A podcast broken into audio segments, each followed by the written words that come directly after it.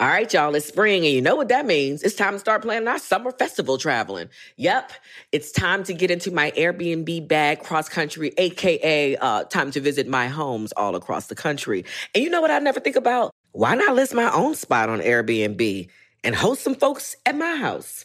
I mean, my house is cute. Yes, let's make money while we're spending money. Just trying to help you out, man, because your home might be worth more than you think. Find out how much at airbnb.com slash host. It is Ryan here, and I have a question for you. What do you do when you win? Like, are you a fist pumper?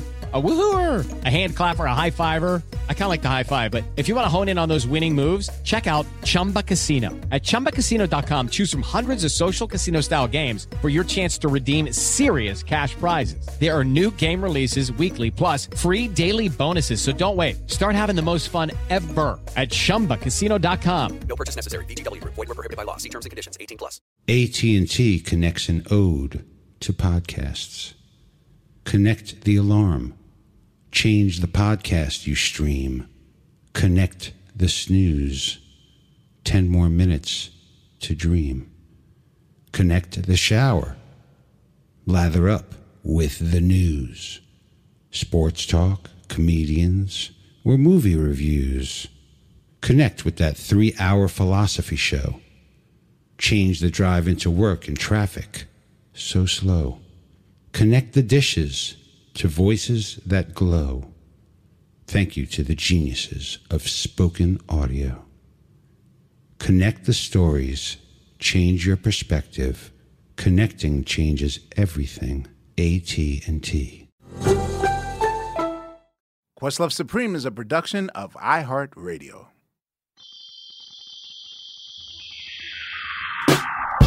Ladies and gentlemen, welcome to another episode of Questlove Supreme. I am your host, Questlove.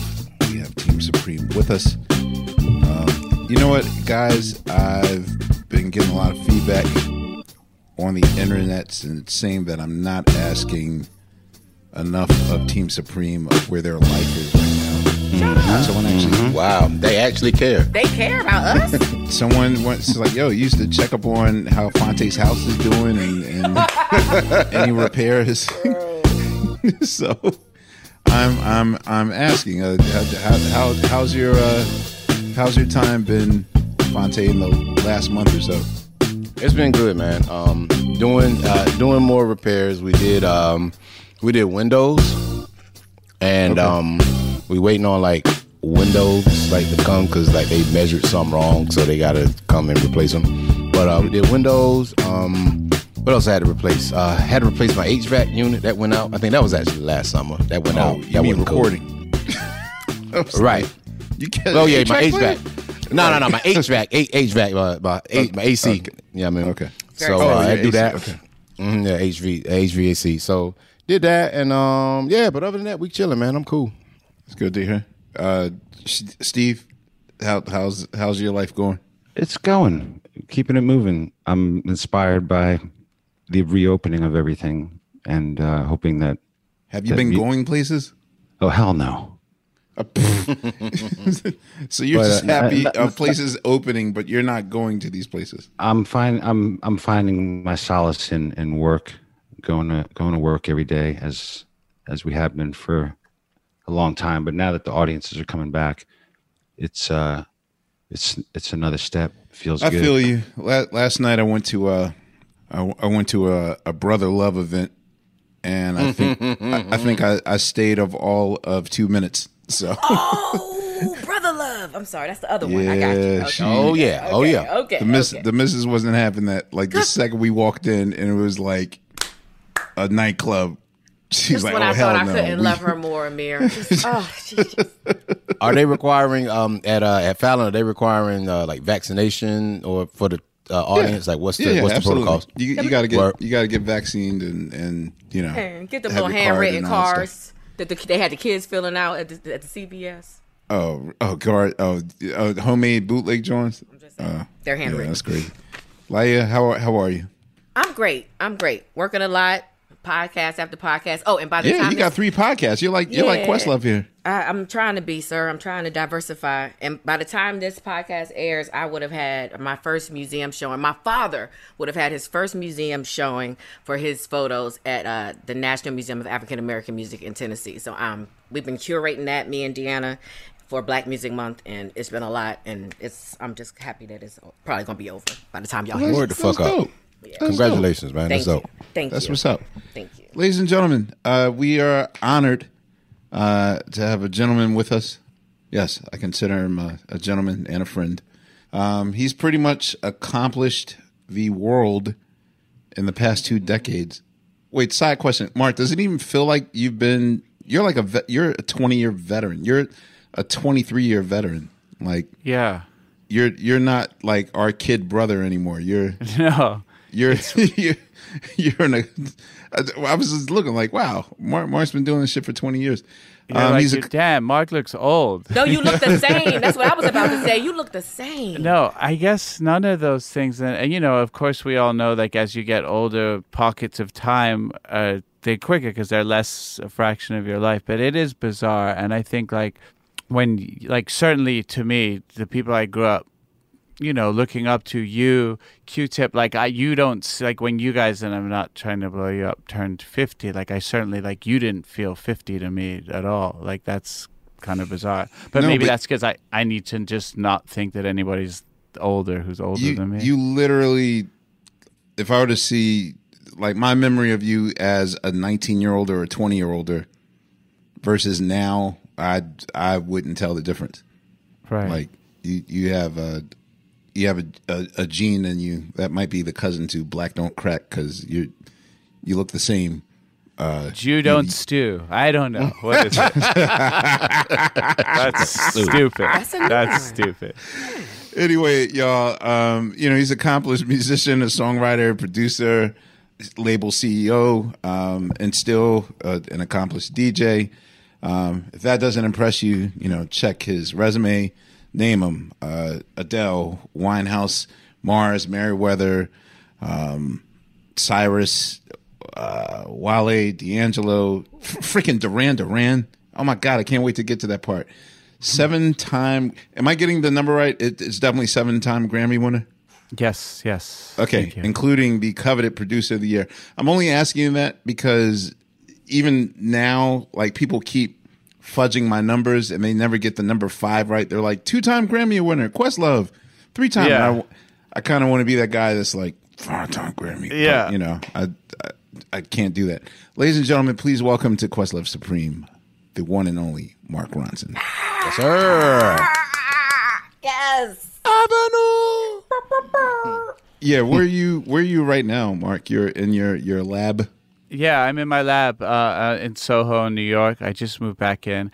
Um, this is a place I actually had in the mid 2000s, right when I met Amy, and you know, I, I was in this place for a couple years, and then moved back to England for a while. Moved to LA, and you know, because of COVID and people fleeing the city like they did, I was walking past this building, and it was actually on Amy's birthday, and I was just like, I was like feeling a little sentimental. Like, let me just buzz up and see what's see what's in there. So uh, I buzzed, and the the landlord, I kind of gave. I'm horrible at making long-winded stories that don't get to the point. So please put me That's back. We're what the show is for. at- Welcome to Anytime. Questlove Supreme. okay. So I was like, "Hey, uh, that, I don't know if you remember, I'm Mark. I used to be on the fifth floor, and I got it done. I just thought because I wanted to come upstairs. He's like, "What? You want to rent the space again?" And I was like, "Yeah, yeah, that's it. I want to rent the space again." So I came upstairs and I see this abandoned, probably what was like a jingle house in between when I was here last, and I was just like, "Wow!" I mean, and you know, New York rents are a bit of mm-hmm. a song right now, and I took this place back over. So you know, I really just came in thinking of Amy. It was her birthday. I just thought like maybe I'll get a little picture, remember what that room felt like, and then it just led to me being back here. And then you got conned into renting it again. yeah, but I love. I ju- I did. I forgot this place has a really good vibe. It was never like a very like a, a name studio like a Hit Factory or or mm-hmm. you know Power Station, but. The, but Norah Jones's first record, you know, the big one was made here. We did most of Back to Black, like all the demo and writing. So there's like, you know how just places have a juju, like it's just there's just something in the walls. It's just obviously kind of nice. Yeah, I'm I'm telling you right now, don't give it up because I mean I, I have a I have a certain superstition when it comes to whenever producers upgrade. And so the place where you found that magic, and I know in producers' minds is like, I gotta grow and I gotta Yeah. expand. But I can show you the history of where the slow wane starts. And it's usually when success comes in and then they upgrade and then they Yeah. upgrade and then shit's not the same anymore. So, you know, if if this is if that's your spot where you know your your your the good vibes were, then I tell you to you you should Yeah. keep that spot. You should keep I it. definitely. I've been on the other side of that equation too. I moved into this like basement kind of hole. It was mildew and like damp in the East Village. Love it. And uh, in like 2003, and um, I remember getting a call from this guys, and it was like, "Hey, uh, you know, the Strokes used to have that room, and they're working on their second record, and they're really having like a hard time, like." They might want that room back because that was their weird magic room where they it was called the transporter room where they made the first record. And I was, yeah, I was a big Strokes fan, so I was just like, yeah, fuck yeah, I'll move out of here. It never happened in the end, but like I know that that, that what that uh what that To want a like, spot obviously. Right. Yeah. All right, so I'll ask you, and I, I actually said this on your podcast that, you know, I purposely held back from asking you certain questions in real life, knowing that one day you'd eventually make it to the show. So I didn't, I didn't want to waste any answers or whatnot. So, Great. um, for those of us that don't know, could you please tell us uh, where you were born, what city you were born in? Yeah. raised? I was born in London. Uh, my parents are English, and then I moved to New York when I was eight. And I was pretty much, I, I consider myself a New Yorker, like definitely. But I have ties to London. I have my family there, a lot of family there. I go, I've spent time there. I didn't really realize weirdly until I started making music, and the music came out, and it did well in England and like went like fucking sold eight copies here that I had to be like, oh, maybe this connection to England that I like completely forgot about most of my life musically is is more is kind of more in my output than I really realize, you know? So wait, uh, let me ask you about your your your time in in England. First of all, are you consciously aware or unaware of when your accent sneaks in and sneaks out? Yeah, it's fucking terrible. I mean, I, I used to hate it. I mean, when you move to a country, I moved here when I was eight from England, and like you know, kids are merciless at that age, and they tease you, and I, you know, they call me commie, which doesn't make any sense because that's from Wait, England. what? You were commie? yeah, they call me commie. Like, shut up, commie. Like, you know, because it's like the middle of like the, you know, the Cold War or something. Right. I have a funny accent. And then, um, and then you try and f- lose it to fit in as quickly. And then I would go back to England to see my friends. They'd be like, why do you sound so American? Like, I, I realized it was just my, you know, my little, like, it was, I was never going to be able to kind of sound like I was from one place. I hear it when I'm in England and my voice starts to change in the back of a taxi. And, as part of it, it makes me think like, what am I like this spineless guy who can't commit to one accent? Or am I such a chameleon? Am I so like unsure, like or trying to please people in public scenarios that I'm that easily? But I just I I realize I have no control over it anymore. So I just fucking I've just given up. No, you definitely talk like you. Like I don't think you talk American or English, but like I always wondered in your head, are you trying to navigate the vehicle so that you don't reveal your English side to us, and if you're over there, you don't reveal your American side to them? No, because I, I definitely I I've definitely sounded American as soon as I went back to England the first time. I'd only been in America for like a year, and they're like, "Why do you sound like a fucking Yank now, mate?" And or you know, obviously they were they were nine year old kids. They didn't sound like a like a like a pub uh, Right. bartender. But yeah, no, I hear it when I'm like.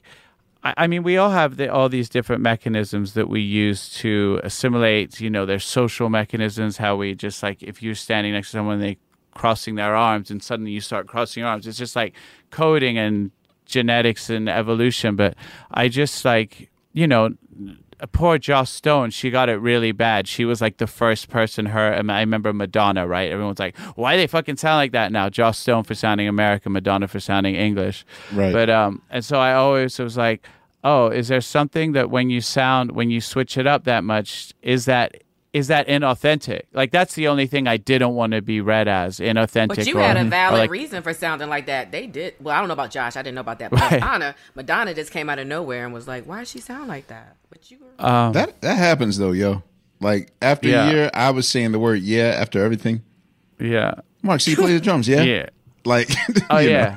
Yeah, yeah, um, yeah, exactly. A- And everything has to end exactly in England. All the sentences end like on a slightly higher note than they started, and you say yeah at the end. So it's like, all right, so I'll see you at the club later. Yeah, bye. Like everything just like goes into this like uh, lilt. it's kind of like Brooklyn. Brooklyn, like when we first got here to record Do You Want More, like every, that whole era of like 93, 94, especially like when Tariq was hanging with like the Gang Starr Foundation and all those cats, and they were just talking mad Brooklyn, but like everything was interrogative. Like they were, it was as if they were always asking questions. Yeah, Yo, how, how, how many pairs of Pumas you got? yeah, yo, yo right. you gonna eat that over there, kid? Right. Like everything's Yeah. a question. yeah, and using the word Aggie, which I I've yet to Oh, see yeah. any other Aggie. place in the world use Aggie except for Brooklyn. Aggie. Yeah. Aki. My my sister weirdly Charlotte uses that word all the time, but just only from like hearing it in Jay Z songs, and she just loves that. She always, she just always goes like, "Why are you acting all Aggie?" That's pretty Aggie. funny. Right. Mark, what was your first musical memory? I have like almost snapshots in my head, like partial memories. I remember having a little trap drum kit when I was three or 4 mm-hmm. I I remember also having um, it was either a Sony or Fisher Price record player that was like plastic, like Was the brown joint? Or like a little tan one, like a little tan joint where it was No, this one was Price one? like primary colors. It was like red. Maybe it was just like an English one. It was like red, yellow, green, and I just remember lifting the needle and putting it down on the record and just that excitement when the first like crackle happened and then like just being like whoa i can control this. I mean it's so not i mean it's, it's not even deep enough to compare it to djing because it literally is djing. But um yeah those are some of my first first memories. Mark, I'll be the first to admit I was today years old before I realized that you are not at all related to Mick Ronson, no of which I think the whole world thinks you are. Yet, yeah your stepfather is Mick Jones. At- How is this a common mistake that all of us have made? Yeah, Because in my mind, your dad was Mick Ronson, and I'm like, no, his dad was Mick Jones from far. Now I get it.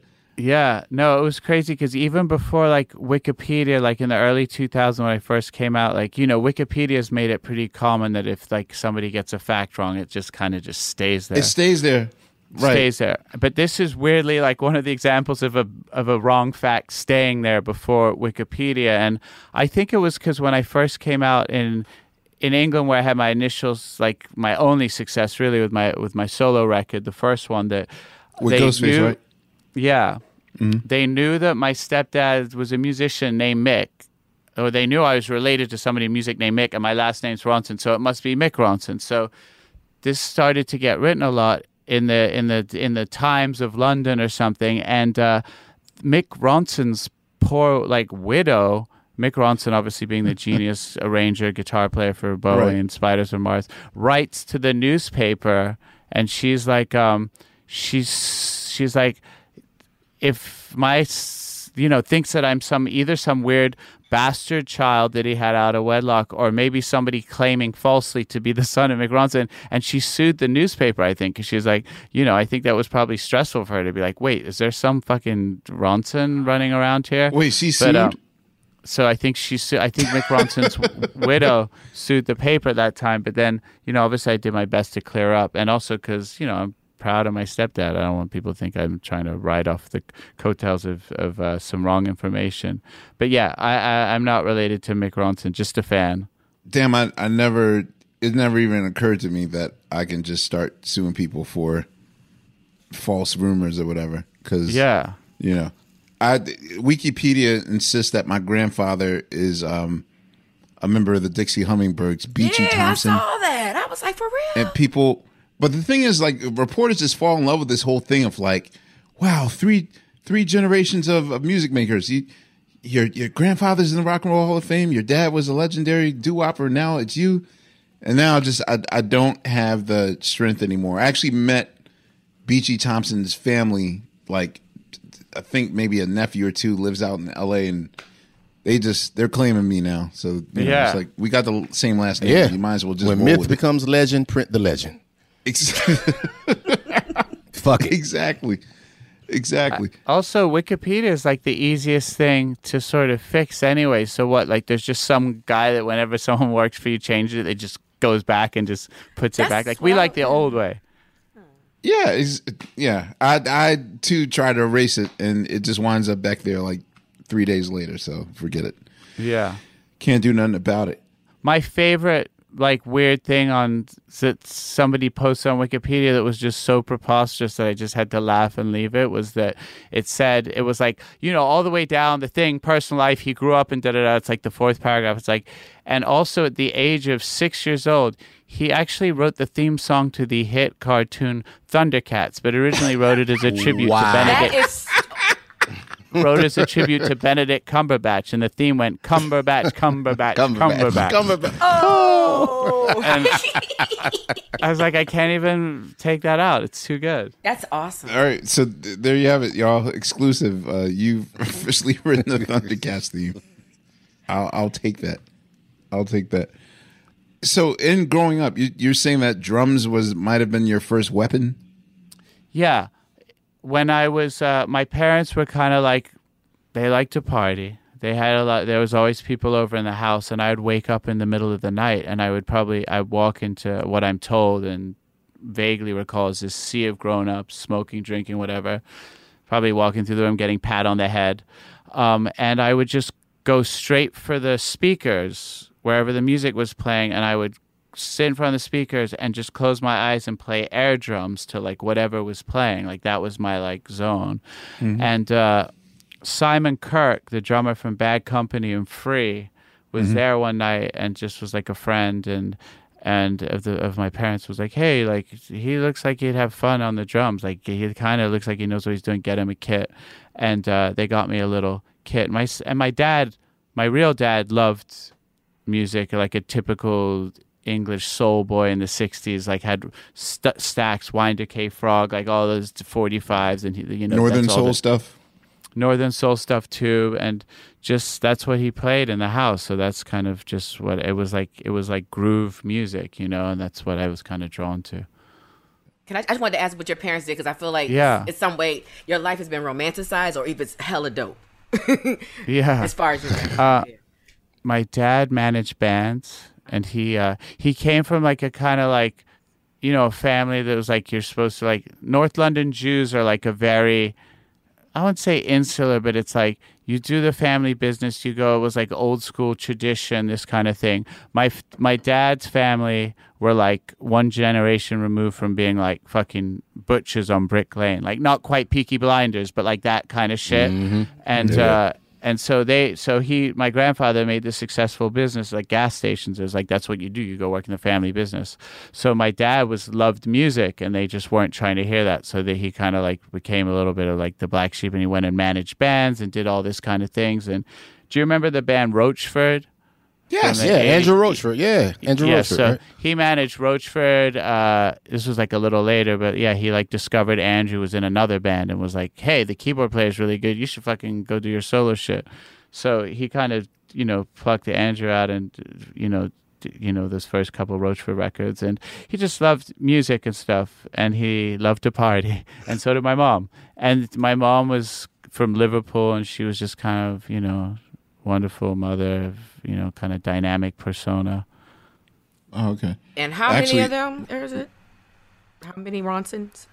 There's okay, so there's my my mom and dad had three of us, mm-hmm. and then my dad remarried, had three more Ronsons, and my mom remarried and had a couple more Joneses. So there's ten, ten brothers and sisters altogether. Yikes. Yeah, it's a lot. Okay.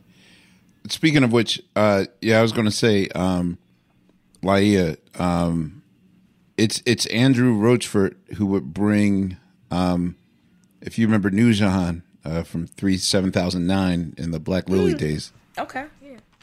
to our very first show when we moved to London, Okay. and that's how we met New, and then New became our tour manager. But Wow. at the time, she was dating uh, Roachford, so that's how we knew. okay.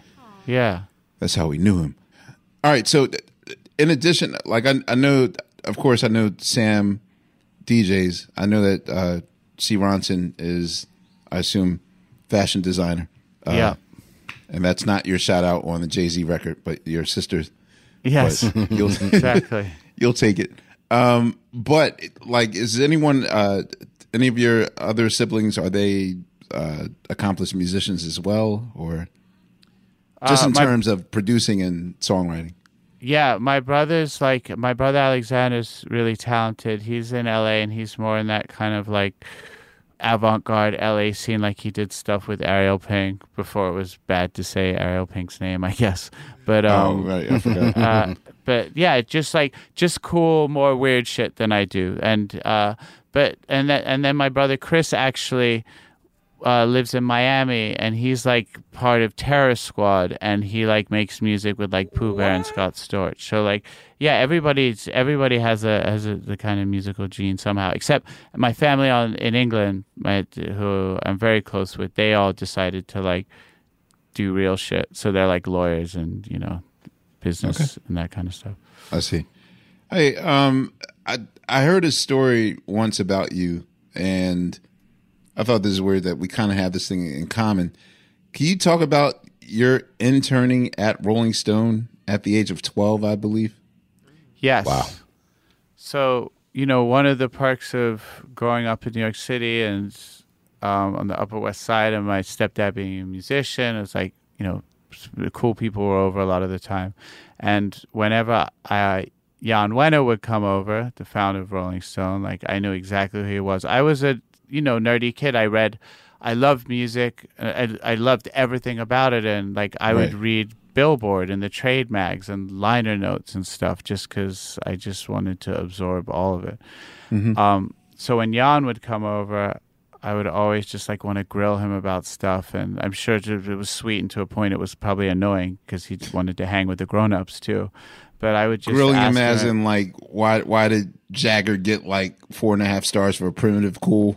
Or yeah, or, yeah, just be like, why did you give the police "Don't Stand So Close to Me" '86 uh, remix such a bad something? Review, like, right, right, like so. I would really like it was like showing that I was probably read it, and I th- I think like he was very sweet to me and probably part exasperatedly once he was like, listen, just, just stop. I'll give you a job this summer. Just like stop bothering me, please.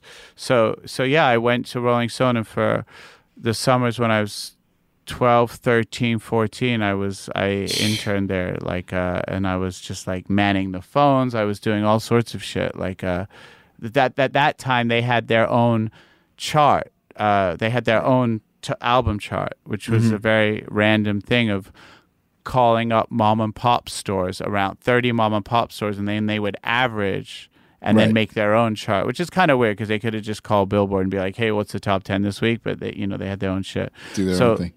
That was partly my job to call these mom and pop stores. My voice hadn't even broken yet. I was like, "Hi, I'm calling from Rolling Stone, and we just want to know your ten, you know." and then I would have to compile the chart, then go down to the art department and tell them what the number one album was, so they could put the little picture in the, The in box the at the top. The box. Damn, so that so you were responsible for that? I, I used to read that shit religiously. yeah, nobody should have made me responsible for that. So I went down to the art department, and that year, the Batman soundtrack, the Prince soundtrack, that week was number one.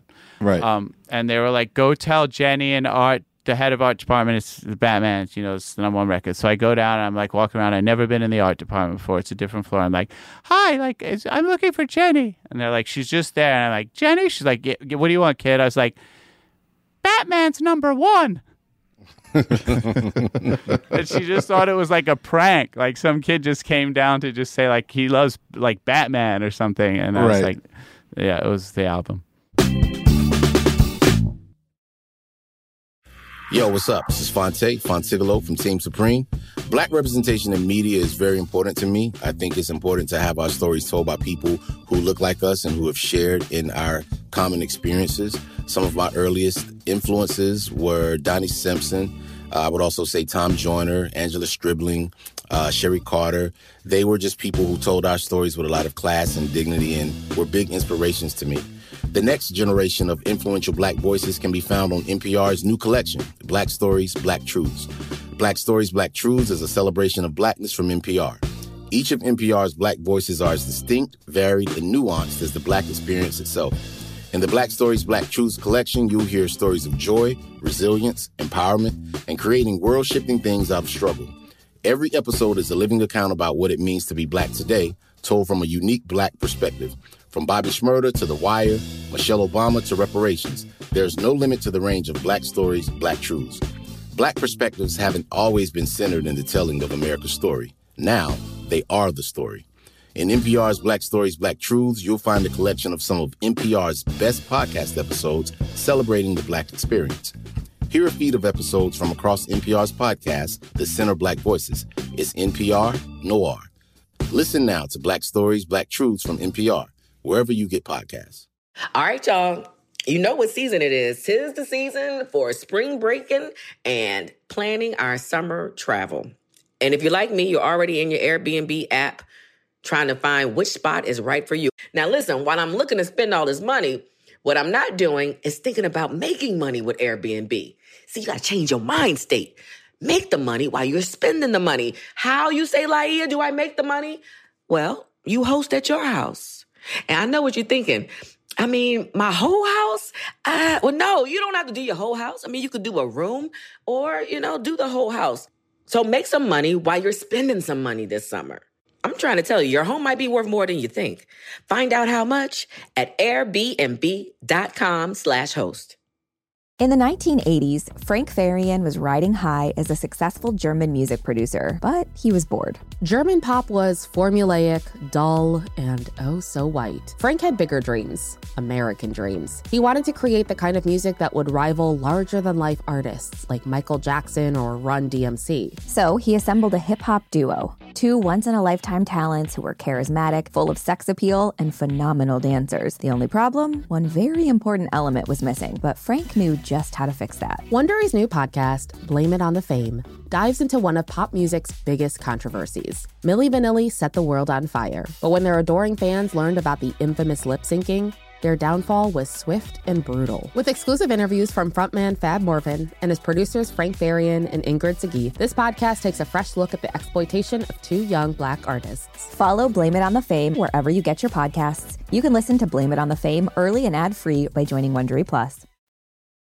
I was going to say that out of all of your life accomplishments, that's probably the one that I'm super jealous of the most because, you know, like my relationship with that periodical, like I'd spend endless Saturdays going through. Like back then, you know, if you didn't, well, we had a we had a large library in Philadelphia, um, but our local ones, of course, like they maybe have like two years of back issues and then you wouldn't see anything. So you would have to put these, uh, you know, these scrolls in, uh, like the way oh, they used to preserve. microfiche. The microfiche. Yeah, the microfiche. Yeah. Right. And so just eons, just hours upon hours upon hours of like, they would just keep the, the, the entire Rolling Stone collection, like, you know, 13 years of, of, they would have like somewhere between like 73 to, you know, whatever year it was at the time when I was doing like 87, 88.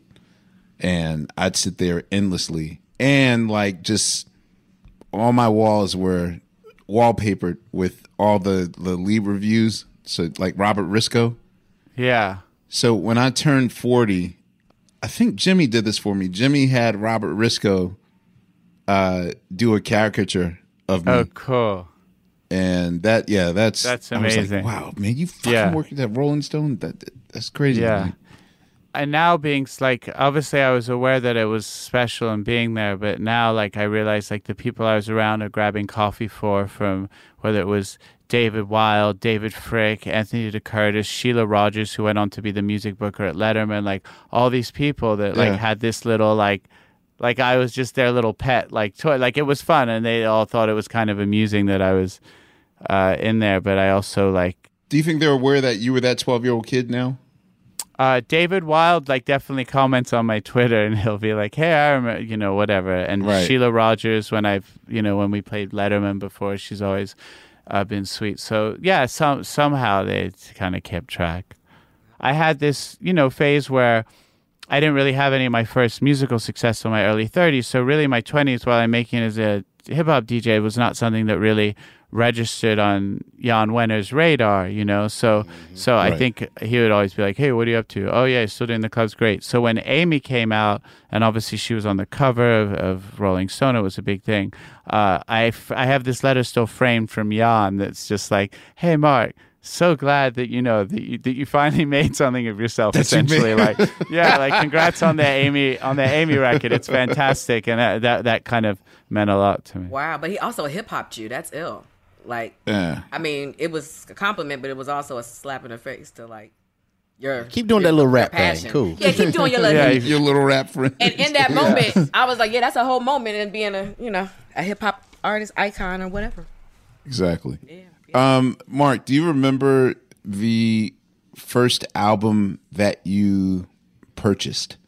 I know there's a weird question to ask, being as though you grew up in a musical household. So I'm certain that collections. All right. Well, let me let me put it this way: What was the collection like in your household as you're growing up? And then, do you remember the first album that you went out and purchased with your own money?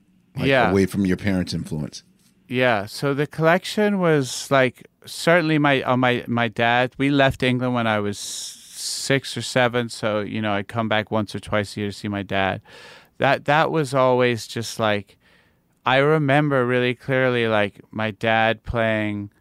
He loved Grandmaster Flash and the Furious Five. So the message in New oh, Wow. York, New York. He would always play those, and me and my sisters would jump on on the bed, and you know that was a very when you're a so- when you're a kid like that song a the like it's so clear that you can understand every lyric it's so hooky and even though you don't know what you're talking about you're just like i remember just learning that rote and then i also remember like things because he probably he didn't really get three feet high and rising but probably someone told him that he liked like hey you should check this out. This is the new shit. And he Right. kind of probably took it home and was like oh this is a little too like uh, avant-garde for me or something. I remember him giving me that. But the first time I really remember buying something for myself was like I got my pocket money. This is New York, and I went to the Tower Records on 66th uh, to buy a 12 inch. I think my stepdad was like, "Here's 10 bucks, go buy a couple 12 inches," and I bought um, "Just Bugging" by Whistle. Whistle. Whistle. Yeah. Wow. Um, and Sly Fox, "Let's Go All the way. Let's the go Way." all the way. Yeah. yeah um and and may, maybe something else and then I think those are the first things i remember like really like buying that this is my own money i want to get this Oh wow. Okay.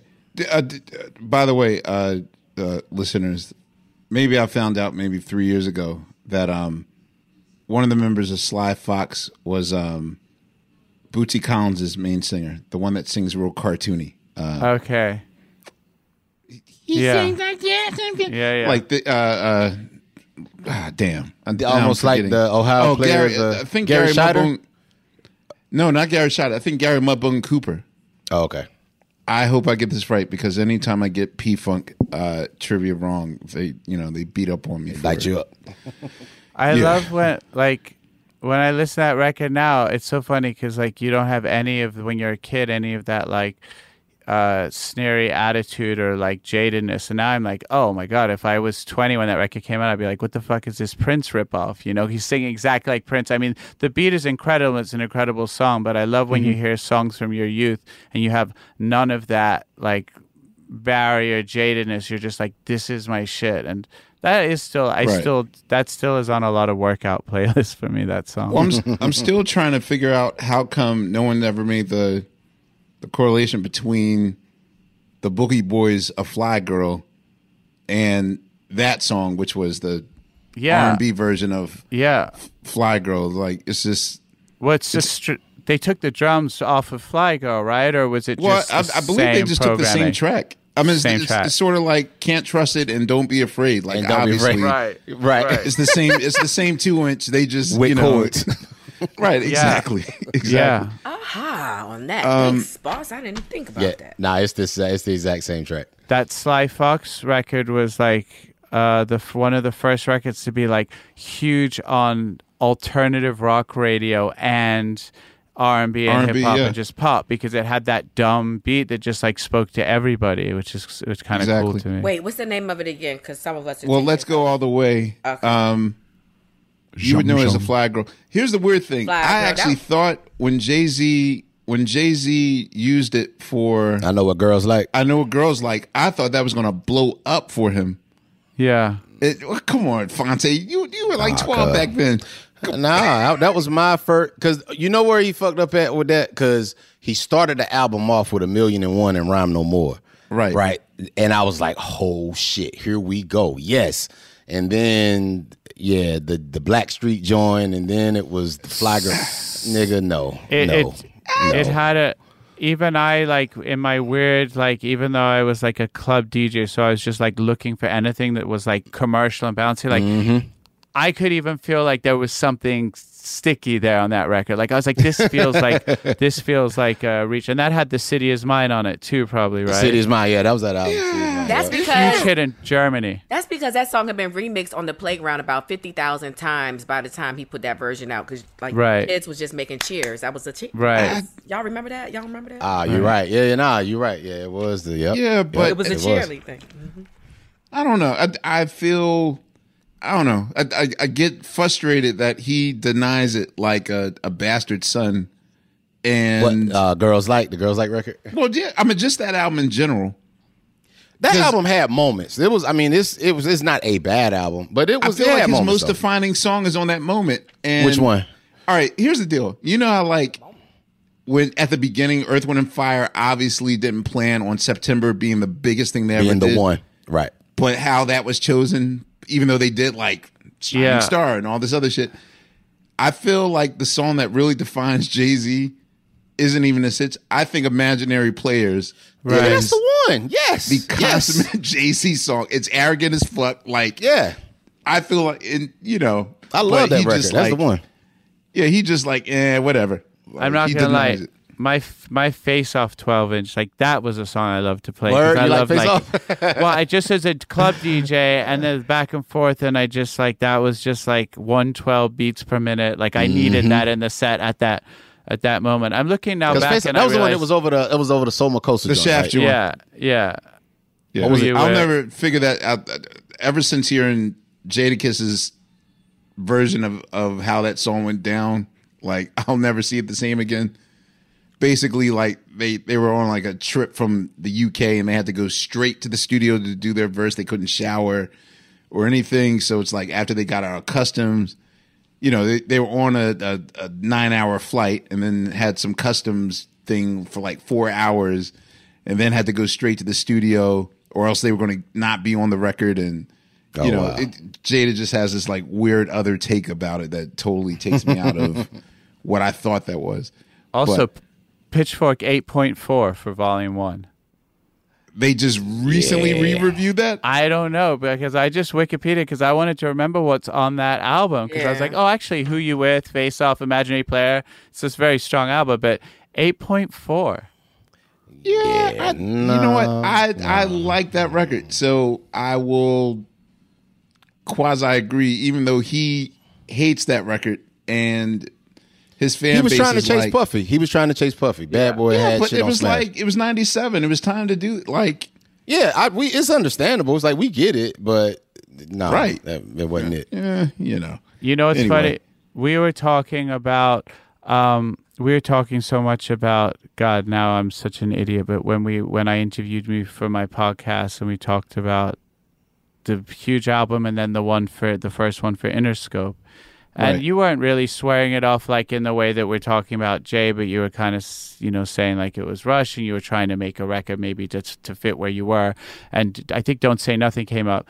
And, and, uh, I, I was trying to please. Uh, uh, yes, I was trying to please my label president. So But I was sitting, I was sitting the other day uh, with my girl, now fiance, who's ten years younger than me. Yeah, and don't and say congratulations, nothing. by the way, man. I thought that was uh, yeah, great. Thank you. Congratulations, bro. She's, uh, Yes. oh, she's an awesome actress. I'm a big fan. Thank you, thank you. I'll tell her you said that. Yeah. And don't, or hopefully she'll listen to this, or both. So, but don't say nothing came on, and she's like, "That's my shit," and I because she was, she's At the a, she was yeah. a teenager, like that age, and it comes out, and you're just like, "Oh, this, I just fucking love this." Like you have no context, you're not thinking like where it rests in the canon. You're just like, uh, uh, uh, Right. uh, uh, uh, uh, uh, you know, like it's just yeah. She's not being Oh, a wow. music snob like the like y'all.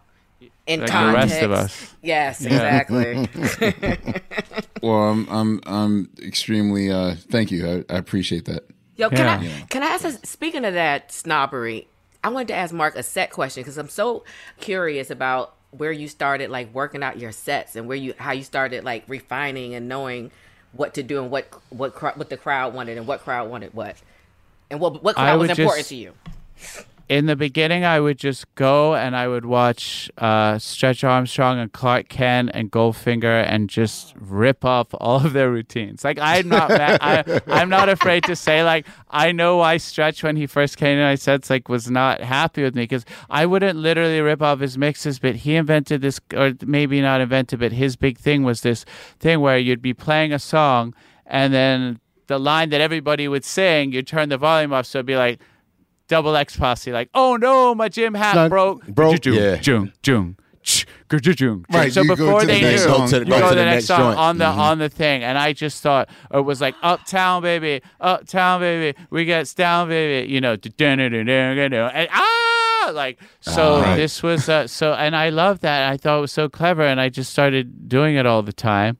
and then obviously in the beginning, you're just picking up scraps of the people that you that you look up to. But I guess I also I loved what was called rare groove music, like from all that kind of like mid tempo '90s, like you know, not really rare records, but don't look any further. Baby, I'm scared of you, Sylvia Striplin, Right. and I would play all those, and and I loved building a night, and I was never afraid to play like seven hours. Like I just loved playing, and eventually I got this sort of reputation as this DJ had good taste, knew the classics, knew hip hop, knew how to build a room, and that's when um, I guess uh, also Puffy and Jay and those people were coming to the clubs I was playing. So it was all this kind of nice dovetailing of.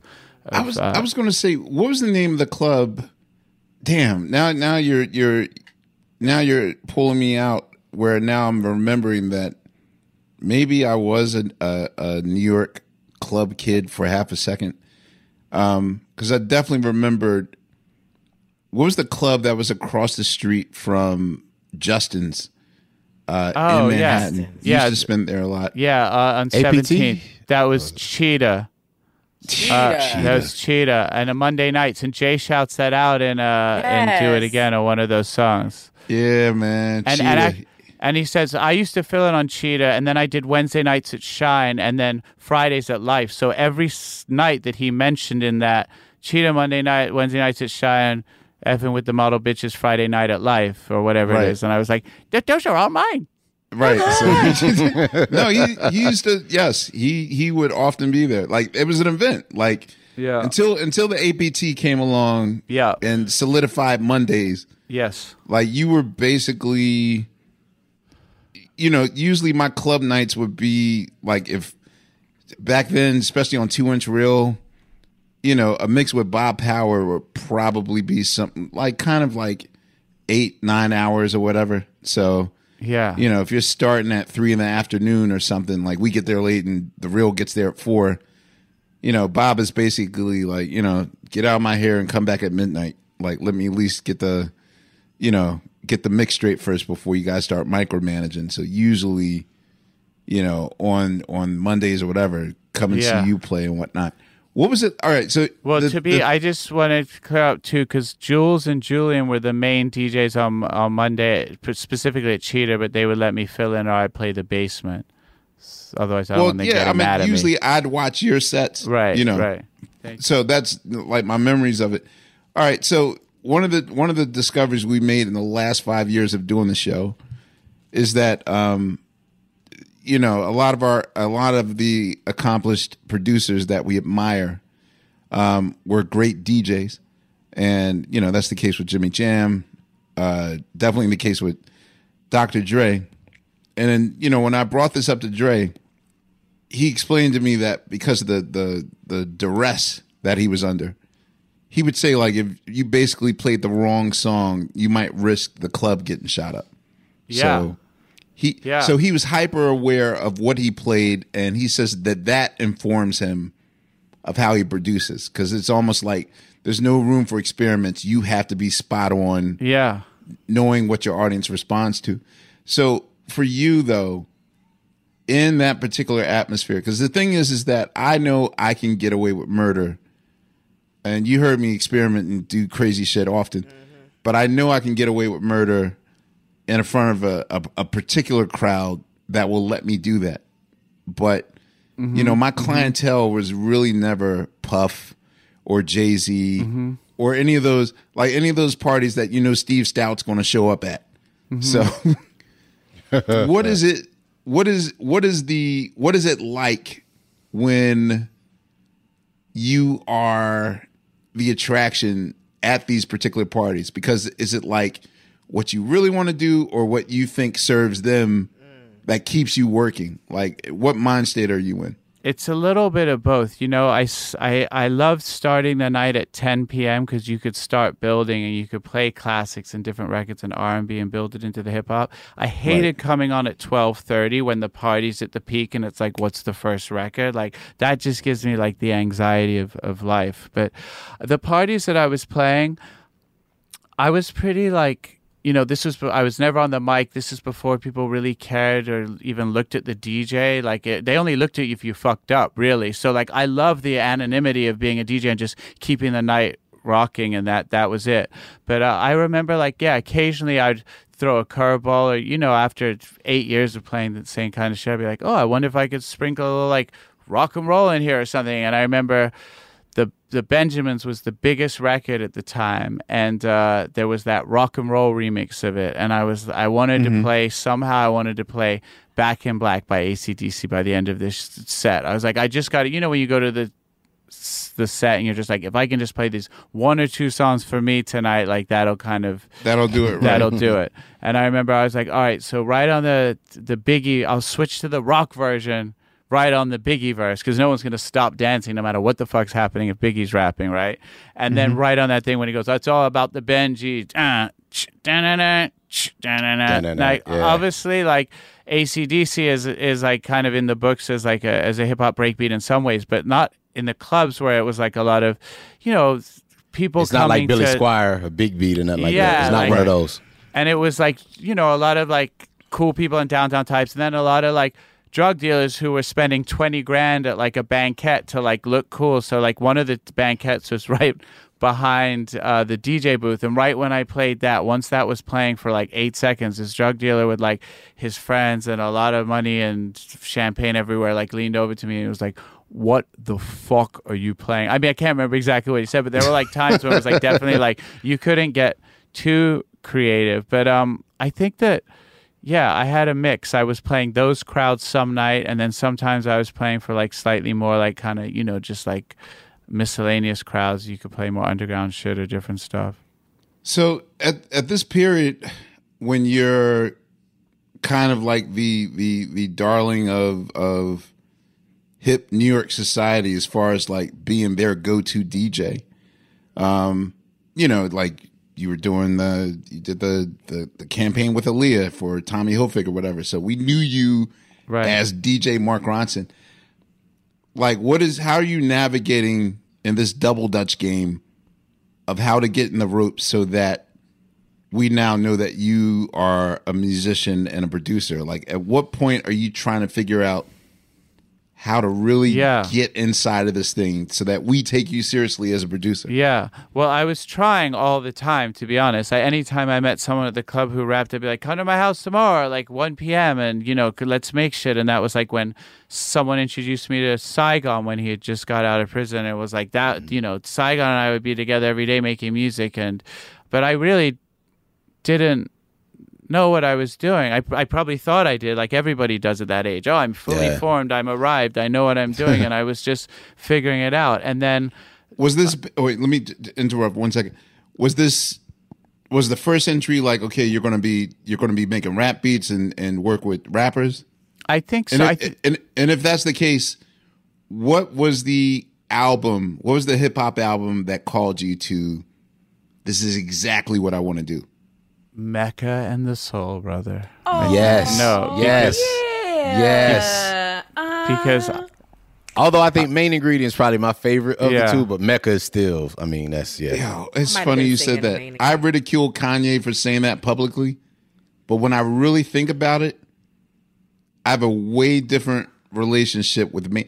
Even though my fa- it's almost like Control's my favorite album, but I Yeah. know that 1814 is the better record. right, Right, right, right. For me, I think it's only because the main ingredient is all that we had living in London. Yeah, And this is without the internet, without computers, without change the station. Like you either turn on the radio and you got to listen to Scatman 42 billion times.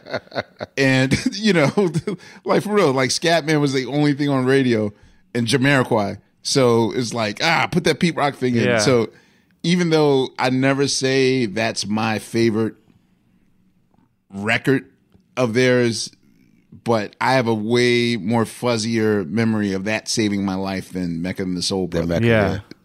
It's weird. Wow. What was it? What was it about Mecca for you, Mark? Like, what was what? How? why was that your your kind of? I I played in a band. I played guitar in this band in high school, and the my drummer Scott was just like he just loved rhythms. And he was a really good drummer, and he'd want to talk about like Dave, fucking Debra- I don't even know these drummers and paradiddles and like real like he was just into rhythms.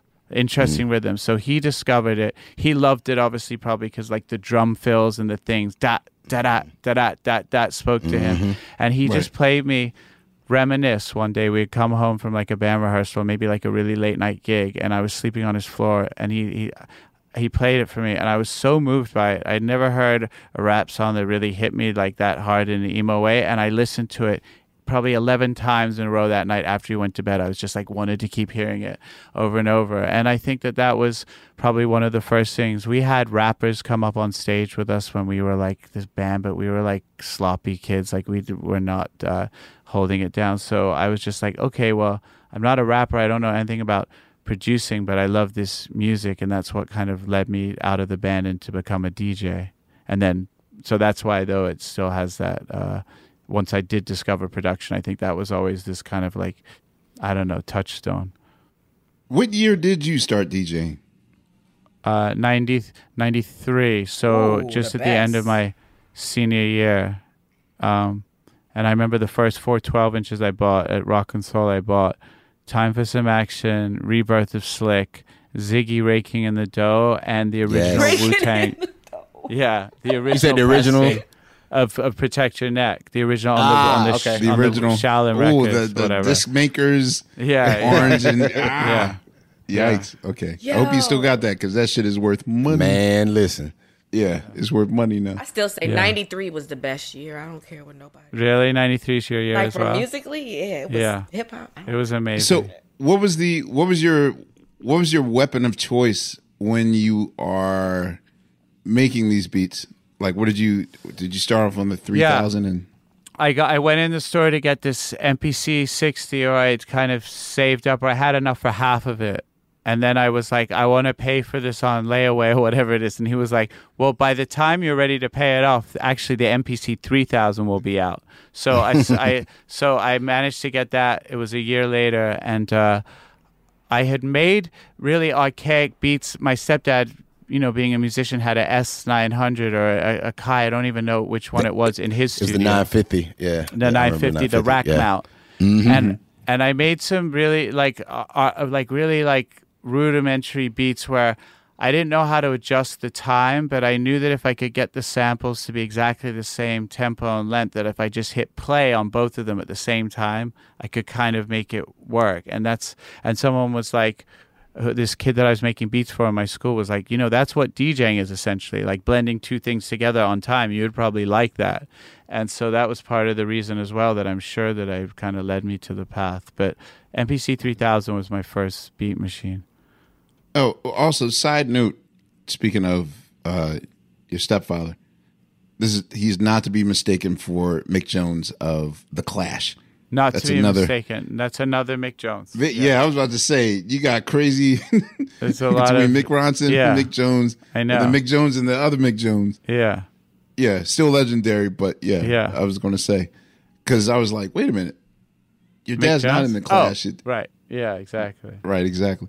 Um, okay, so would you would you say your first steady client was Saigon? he was the first uh, like i guess rapper. There are some rappers um from my from my school. Like i went to vassar college for one year uh and there were some rappers up there who i worked with lodi and ian lovely guys. And then i came back to the city and someone introduced me to saigon. So he was like the first person that was like over my house. And actually john forte as well at the Oh, wow. time i was good friends with john and we had this weird production duo called Epstein and Sons. I have no idea why we called it Epstein and Sons.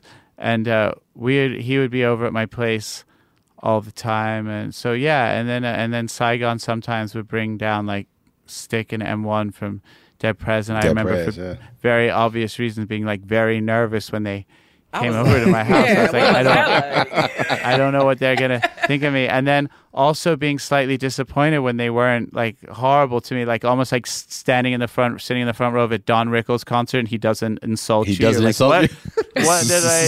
What's going on? This is what I paid for. No, they were they were they were they were uh, very very cool and and patient with me because I really know now that I didn't know what the fuck I was doing. But the person that really plucked me from like just anonymity, uh, like just to kind of DJ was like DJing the hot parties was our friend Dominique Trenier. Dominique Trenier. Yeah. Yeah.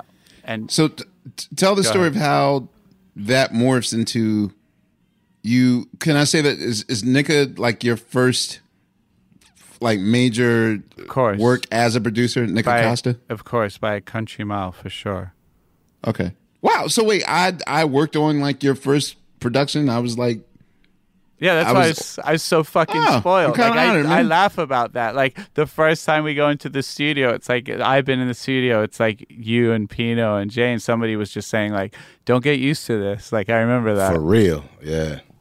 yeah, this this is one of those legendary moments where where you know like Electric Lady's just going to be just an open house of whoever comes in and you know it's it's not it's not normal for a person to be generous and let like usually like if someone finds a good sound in a good room or whatever they like lock it down and they're like no one else goes in this room but us but it was almost like you know D was like well you know obviously if I say 3 p.m., I'll be here at 7 or 8 p.m. So, yeah. you know, whatever y'all do in the daytime is cool with me as long as that, you know, once I get there. So we would just take advantage of all those early hours Yeah. and work on other things. I kind of feel like that album needs to be re-released in a way. Re-released? Yeah, because I feel like there's It a whole generation of people who don't understand Nikka Costa killed that shit and then dropped the mic and was like, I don't know. That's what it felt Yeah. like. Yeah. Yeah.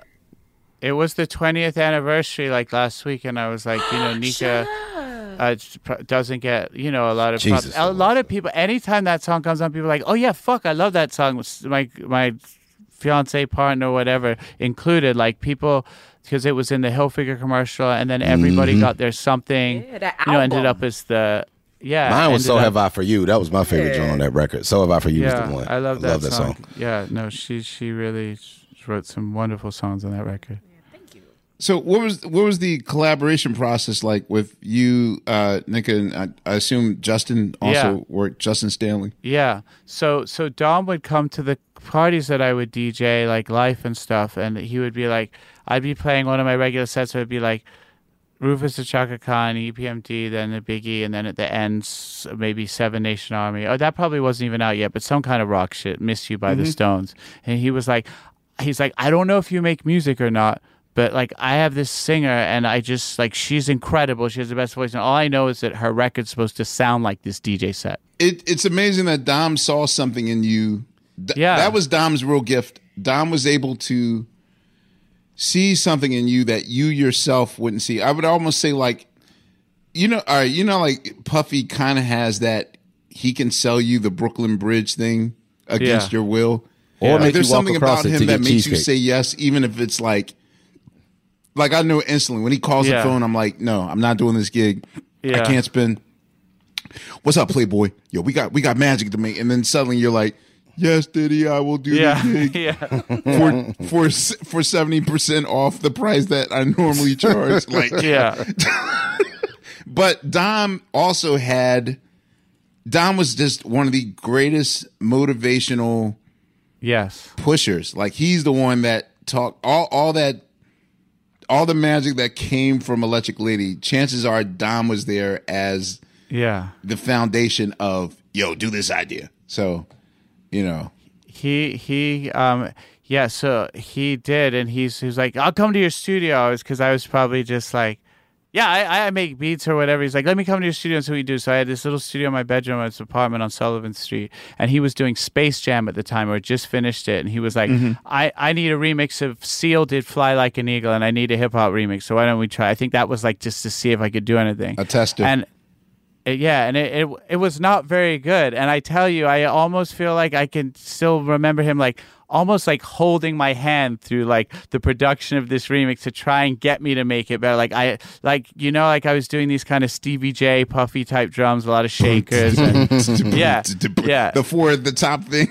yeah, all of it, and then and but then somehow I it must have done something that just gave him a little more faith, and then a couple months later he brought Nikka to my studio, uh, and I still didn't have the the match for her musicality, but then Justin, her husband, came into the equation, who was very musical and knew his way around a studio, and then that was kind of the the trio. you were there for that, Steve. Were you, were you not? Yes, I was there for I the remember, minute. yeah. Yes. Russ Russ did all the work up, but I'm the secret sauce. It's the same old story. You got the bacon. I get it. Yes, I would. did. I'm sorry. no, those were very, very cool sessions. I mean, very memorable for me because I was just starting out too. Yeah, and uh, the music was so good.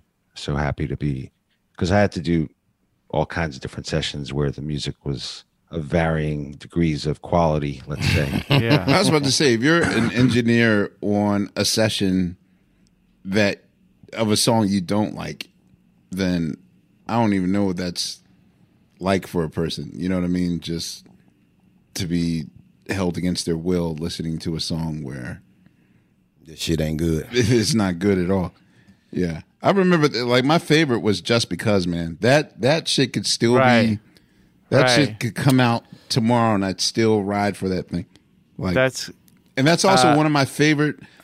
I I would probably say that's probably if I were to compile a top five of like my drumming performance. Because the thing is, the weird Wow. thing is, is that I'm serving the song so much that I'd never get to not have fun, but just be be myself. I don't know if it's like me being Yeah. Mm-hmm. tofu. Like I have to bend to the will of what the song sounds This like. is yeah. Yeah, and with just because usually if I wind up sounding like Steve Ferrone, that's more like the natural me. Like yeah. that's not me trying to sound like a break beat or me trying to redo this beat or not get kick, kicked off my own song Yeah. because it doesn't sound hip hop enough or whatever. So it's, but I'll yeah I'll say that just because uh, was was one of my probably I'd I'd put that in my top five like drum Wow. sounds that I actually that I dig. I need to listen back. I remember Billy Preston came in and we were really excited for him to play piano on it. Like that was the whole thing. And he came into the studio and we were like, wow. And he just like sat there and listened to the whole thing and was like, nah, the demo piano's pretty good. And she was like, no, no, no, that's just something that I just played, like just for you guys. Mm-hmm. I don't hear it. I'll play some clav though. And like that was it. There was like no talking. like we were we were just so psyched like Billy Preston's gonna play piano this thing and he was just like, no, I'll play some clav for you. All right, y'all. You know what season it is. Tis the season for spring breaking and planning our summer travel. And if you're like me, you're already in your Airbnb app trying to find which spot is right for you. Now, listen, while I'm looking to spend all this money, what I'm not doing is thinking about making money with Airbnb. See, you got to change your mind state. Make the money while you're spending the money. How you say, Laiya, do I make the money? Well, you host at your house. And I know what you're thinking. I mean, my whole house? Uh, well, no, you don't have to do your whole house. I mean, you could do a room or, you know, do the whole house. So make some money while you're spending some money this summer. I'm trying to tell you, your home might be worth more than you think. Find out how much at airbnb.com slash host. In the 1980s, Frank Farian was riding high as a successful German music producer, but he was bored. German pop was formulaic, dull, and oh so white. Frank had bigger dreams, American dreams. He wanted to create the kind of music that would rival larger than life artists like Michael Jackson or Run DMC. So he assembled a hip hop duo, two once in a lifetime talents who were charismatic, full of sex appeal, and phenomenal dancers. The only problem? One very important element was missing, but Frank knew just how to fix that. Wondery's new podcast, Blame It on the Fame, dives into one of pop music's biggest controversies. Milli Vanilli set the world on fire, but when their adoring fans learned about the infamous lip syncing, their downfall was swift and brutal. With exclusive interviews from frontman Fab Morvan and his producers Frank Farian and Ingrid Seguí, this podcast takes a fresh look at the exploitation of two young black artists. Follow Blame It on the Fame wherever you get your podcasts. You can listen to Blame It on the Fame early and ad-free by joining Wondery Plus.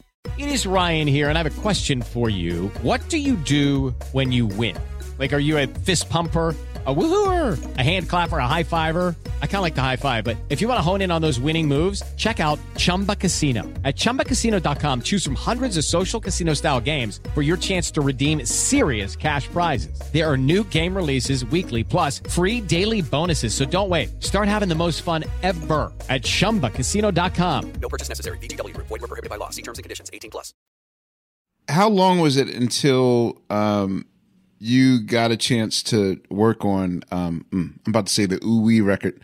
Not Ooh Your your here here comes the fuzz. Uh, Here Comes the Fuzz. Your first solo joint. Yeah.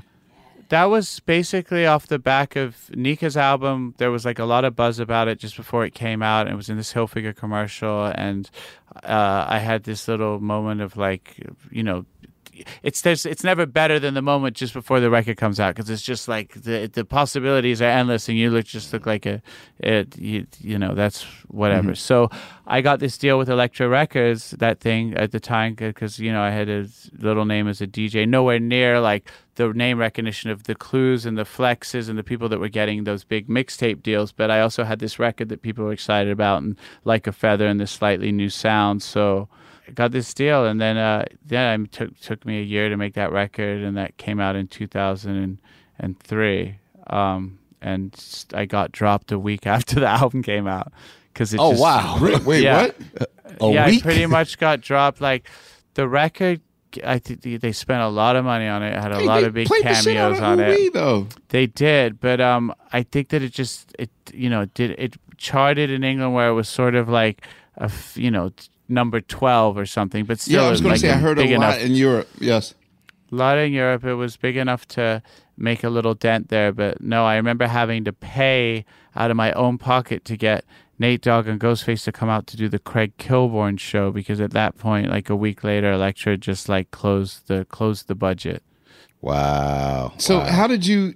At least at that point, I think this that the Fuzz came out what like 2002, 2003. 2003, yeah, ended. Yeah, it was like around. Okay, so th- at that point, like, were you your own point person? Like, did you know Rivers Cuomo and Jack White and like all the people that were on that that first yeah, record? For the most part, the people that I didn't really know personally were Rivers Cuomo and Jack White because they were sort of more from rock world, and Jack was in Detroit and Rivers is LA. That wasn't, but mm-hmm. anybody else I could kind of call because of my, you know, just being in the New York clubs for so long. And I even remember when Yassine then Mos came and we did our song. We were like, you know, what sounds so good on this. MOP. Like, wouldn't it be cool if it was just like the 70s when like Eric Clapton would call up like Duane Allman and be like, come down and play on this thing? I was like, well, let's just try and call them and see if they'll they'll come. So we we like called uh, Lays or whatever the manager, and then uh, they did come. Lays, They just they came three days later. We just didn't know. I was still waiting in the studio. They came Sunday afternoon, but it you know it was amazing. But no, all the people, Freeway, um, Sean Paul, these were just people that I somehow had a relationship with from just like one degree of separation from the clubs, or just like I knew them. You know. Okay, when did uh when did uh because around the time, but I I mean I knew your the stuff you did with Nick and everything, but around the time that I came became familiar with you with the hip hop stuff was with Saigon. The cause y'all had the Dunt Dunt record, and then Yes. also with uh with Rhymefest, y'all Yes. were working. Yeah, of course. How did how did how did all that come about? We used to play the foreign exchange record so much on the tour. Oh, wow. record. Uh, Thank you yeah, so no, much, man. Loved loved it. Um, Thank you, bro. That came about through uh, my friend Ron Miner, DJ Indiana Jones, who you know Damn, passed away really Ron sadly Miner. in the past. Yeah, yeah, I know. Yeah, Damn. it's crazy when you start talking to all these people that just don't seem that far away in your life. They're uh, not with us. But anyway, Ron was Rhymefest was Chicago, um, but was living in Indianapolis at the time, and and Ron but uh, I knew, and it brought him to New York, and we just started hanging out. And I just loved the way that he just like he just liked all this weird other shit too, because I'm not very good at making straight up the middle music, at, you know, to a fault. Uh, I can't like pick a genre even within one song. But, but me and Rhymefest had a lot of fun together, and then he kind of came on the road, and then we had a label, so we put out his record, and yeah. Yeah, was Allido was that the only was his record the only record that came out on that label, or did Da- y'all put out anything else? Daniel Merriweather Oh, that's right, Daniel Merriweather, right? and Gotcha. the first Wale album. Wait a minute. Yeah, I, oh, I've totally forgot. before he Wait a went to Maybach. Everyone was way better after they left us. Except no, Daniel Merriweather. Daniel Merriweather sold a lot of records. he Because did Love and really War, good. that was your that was yours, right? Love and War was the one you did. Yeah. yeah, Yeah. Chainsaw was my. re- I love that song. Oh, Chainsaw. that's was so the cool that you know. That's great. Daniel would love listening to this. Wait a minute. Ah, damn. This is killing me now. Because I was under the impression. Okay, I'll, I'll admit there's a lot of like transparency ad- admissions by Questlove this episode. Yes, of course. I, when I saw your label name, I couldn't. For some reason, the, the it, I just it just read dildo to me. Every time. Wow. Okay, But- I, I didn't. I didn't expect that to come out right your mouth. But the thing okay. is is that when i read it again i was like oh all i do because he probably loves it for a stevie wonder record what is the name of your label Well, that's the thing. It was all I do for the Stevie song. But the first records that Saigon, you know, put out a few singles with us, and he would just yell out "Allido!" like at the end of the song. We're like, okay, well, the first person who said our name as public record has already said Allido. You know, it's not a great. That's exactly what it was. I heard him say it. Yeah. And and that's why I thought the label name was because Rhymefest would holler too. Allido. Allido. Yeah, yeah. I was like, it's, right. it's it's not a good sign when the people on within the label can't even agree how to pronounce the set, the, you know, the title. so, you know, that's how it was. But how did you say it, Mark? What- yeah what was the why'd you name it that It's so s- I don't know because dildo was already taken, so we were like, okay. no, that's stupid. Uh, I I just love this Stevie song, and I, I should have just made everybody commit to one pronunciation. oh, so it is. i was I do. correct i was correct it is all i do Yeah, yeah, yeah. Oh, okay i was getting worried about myself for a second i was like damn i have that wrong the whole time when Musiq Soulchild album came out, was you mad? Because it was like everybody got those. Just what? oh, the, the run on yeah, sentence, the run on, to sing, just No listen. punctuation. But for some reason they couldn't Oh, get all I do. That's just I love I love the idea of like this kind of like bad like nerdy comedy sketch of like mispronouncing all the uh The words. famous famous rap label. So it's like I'd like to play this record by Bad Boy. Bad Boy Records. Oh wait, that's another. Uh, see, I wish Unpaid Bill was here. Uh, it just hit me. I was trying to figure out. Um, remember when we were, we were trying to figure out what a mondegreen was, like the Prince way of writing things out, and it's called a mondegreen. I oh. was I was trying to figure out who's the king of mondegreens now, and that's yeah, that's Musiq Soulchild's lane. Music. Yeah. that's Un, unpaid Bill is not here for that. And All my right, mom so- with hashtags. My mom's hashtags on Instagram are just like crazy run on sentences that are just Yes. wild. Okay, so Mark, 2006, man. I mean, I probably told you this story before, but to to to even the, the, the amount of paralyzed producers that sat and tried to figure this shit out when we got back to black and I, I got a call from Jazzy. I didn't get a call. I was in I was in Barcelona, and Jazzy Jeff uh, instant messaged me, whatever AOL instant message, and he's like, "Man, I'm depressed." And he's like, "What?" He's like, "Ronson's king." I was like, "Huh?" And then he sent me uh, the, the the file to the album, and literally the the I I called and I was like, "Wait, who produced this?" And he says, "Mark Ronson." I said, "No, no, no, DJ Mark Ronson." He's like, "Yes, that Mark Ronson." No, DJ Mark, like you know, Yeah, NBC yeah, yeah, sixty with the, the, New York Knicks beats. That Mark Ronson. He's like, "Yes," and w- I was just frozen, yo. I sat until showtime. I sat in that room and listened to that album for seven hours. So, how did you connect with with Amy at the time? Like Well, he just explained the, the yeah. working relationship. Yeah, like well, I remember just on that Jazzy Jeff thing. I remember this because records weren't so global then; they didn't just blow up like this. So like, I didn't know if people in America had heard the album yet. And I remember being about to board a plane in some airport somehow, and there was a message from Jazzy Jeff, and I heard on my phone. And he goes, "Yo, Mark, uh, this is Jeff. He had never called me before, but you know we were cool." And he was like, uh, "What you just did, like everybody's fucking with this. Like that was the first call I got from one of my peers or someone I looked up to as this affirmation of the record. It meant so much. I rem- I remember exactly. I was standing outside looking at the window at the planes on the ground when I listened to that message from Jeff. That's how like much it meant to me. But um, to go back, so I met Amy because uh, I had had a little bit of you know heat off of that Ooh record in England. Just people kind of knew who I was, and Guy Moot, who was the head of EMI Music Publishing at the time, amazing ear, cool guy, uh, called me and he said, "Hey, Amy Winehouse is in uh is in New York for a couple days. Uh, you want to meet with her?" And uh, uh, I didn't have fucking shit else going on anyway, but I was like, "Yeah, I remember that girl because I because Made You Look is one of my favorite tracks of all time, and I loved her song In My Bed. I used to play it, you know, in the sets here. Um, and she came to the studio, and I met her, and I actually met her at the front door, and uh, uh, she came up at the same time, and she was like, "Yeah, I'm here to see Mark Ronson." I was like, "Yeah, I'm Mark," and she goes, uh, "No, no, like Mark Ronson." I was like, "No, no, no, I, I, I, I am him," and she goes. I thought you were like an old guy with a beard or something. Like I think she just like probably heard my name for longer, like thought I was somebody, whatever. Thought you was it an old guy. Yeah, just like a different, like an older producer or something. She So- thought you were Mick Ronson. Yeah, that's it exactly. or Rick Rubin. right, Um, exactly.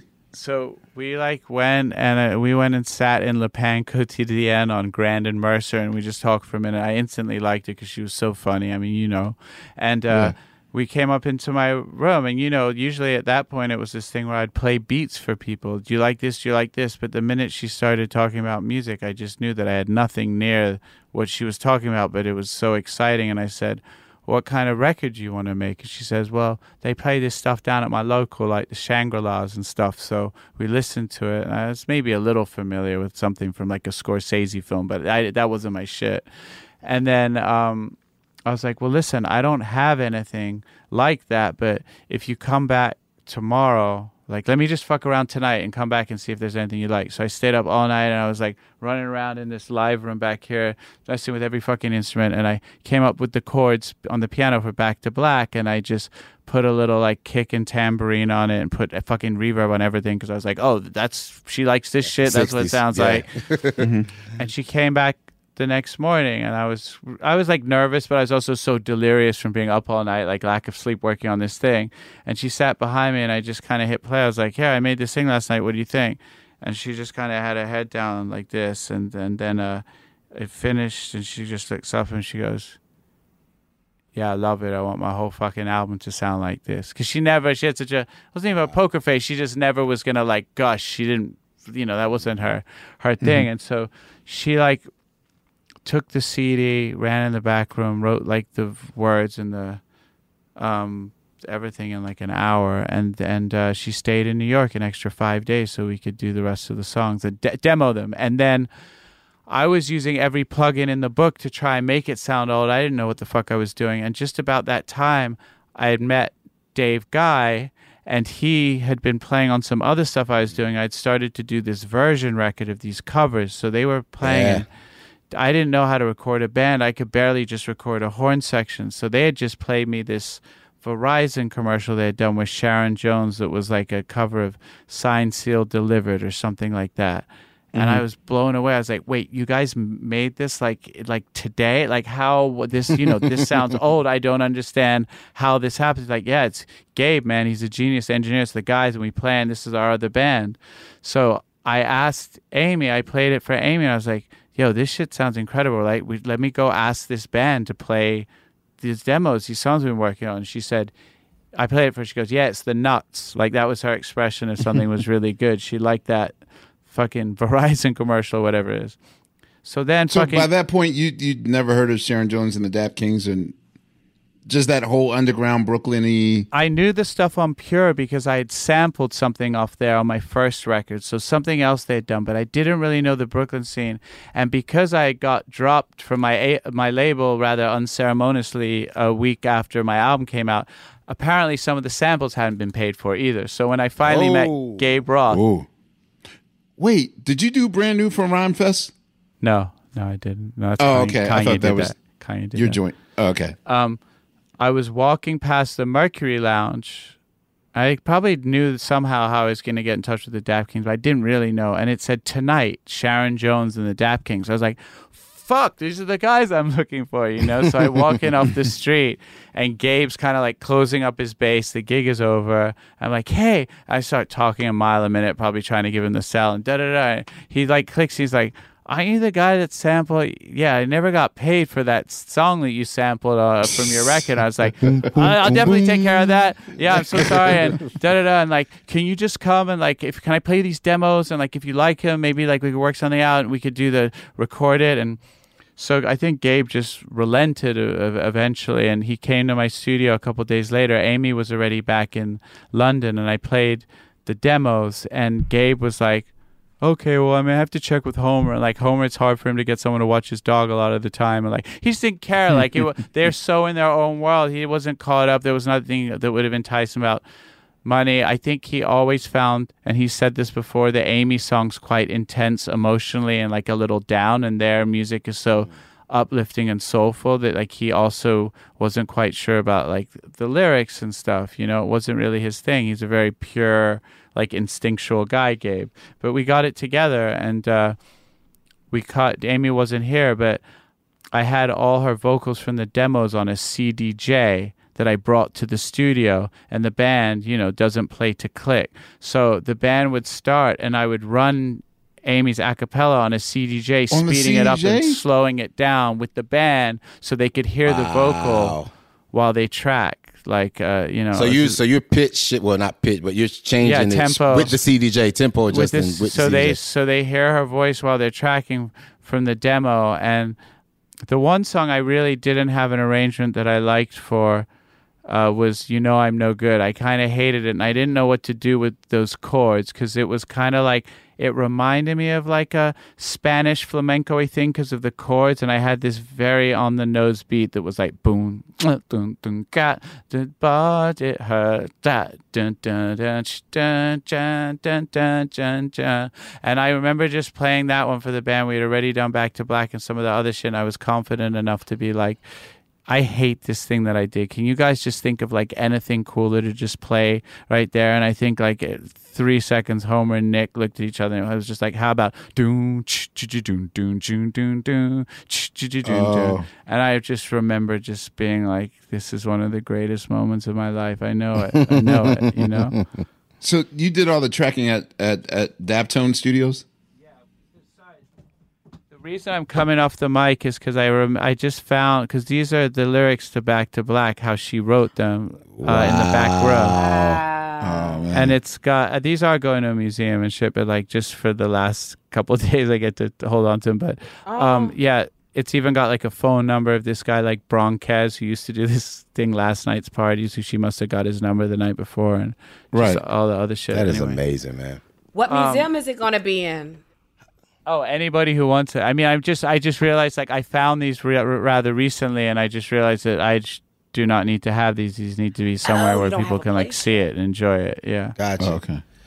I wanted to ask you, Mark, man, what was the um, what were your thoughts on the Amy documentary? Um, the one that uh, the one that came, I saw it in theaters. I can't remember the name of it. It was some years ago, right? but um, Yeah. I think it was just it might have been just Amy. Um, what were your thoughts on that? And do you think that captured, in your opinion, you know, who she really was as a person? the f- I remember the first hour of it. I was just in love with it because you got all of the joy of Amy, all the humor, the wit, like the the talent. I hadn't even really understood how amazing the lyrics to songs like "Fuck Me Pumps" and stuff on the first album that I wasn't that familiar was until I saw that. I was like, wow, and it was like spending time with an old friend.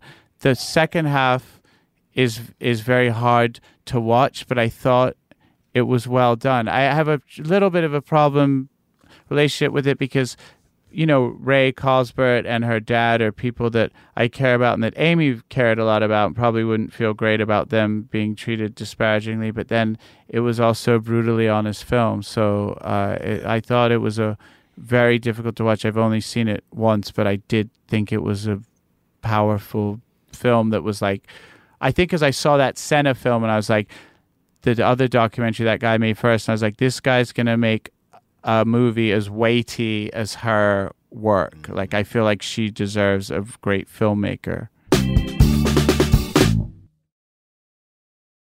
All right, y'all.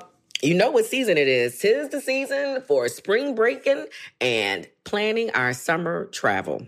And if you're like me, you're already in your Airbnb app trying to find which spot is right for you. Now, listen, while I'm looking to spend all this money, what I'm not doing is thinking about making money with Airbnb. See, you got to change your mind state. Make the money while you're spending the money. How you say, Laiya, do I make the money? Well, you host at your house. And I know what you're thinking. I mean, my whole house? Uh, well, no, you don't have to do your whole house. I mean, you could do a room or, you know, do the whole house. So make some money while you're spending some money this summer. I'm trying to tell you, your home might be worth more than you think. Find out how much at airbnb.com slash host. In the 1980s, Frank Farian was riding high as a successful German music producer, but he was bored. German pop was formulaic, dull, and oh so white. Frank had bigger dreams, American dreams. He wanted to create the kind of music that would rival larger than life artists like Michael Jackson or Run DMC. So he assembled a hip hop duo, two once in a lifetime talents who were charismatic, full of sex appeal, and phenomenal dancers. The only problem? One very important element was missing, but Frank knew just how to fix that. Wondery's new podcast, Blame It on the Fame, dives into one of pop music's biggest controversies. Milli Vanilli set the world on fire, but when their adoring fans learned about the infamous lip syncing, their downfall was swift and brutal. With exclusive interviews from frontman Fab Morvan and his producers Frank Farian and Ingrid Seguí, this podcast takes a fresh look at the exploitation of two young black artists. Follow Blame It on the Fame wherever you get your podcasts. You can listen to Blame It on the Fame early and ad-free by joining Wondery Plus. AT&T connects an ode to podcasts. Connect the alarm. Change the podcast you stream. Connect the snooze. 10 more minutes to dream. Connect the shower. Lather up with the news. Sports talk, comedians, or movie reviews. Connect with that three hour philosophy show. Change the drive into work in traffic. So slow. Connect the dishes to voices that glow. Thank you to the geniuses of spoken audio. Connect the stories, change your perspective. Connecting changes everything. AT&T. this is what I want to know because you and and and Salaam sort of held the majority of the weight of of the album, that production. Yeah. Are you two comparing notes? Are you hearing each other's demos?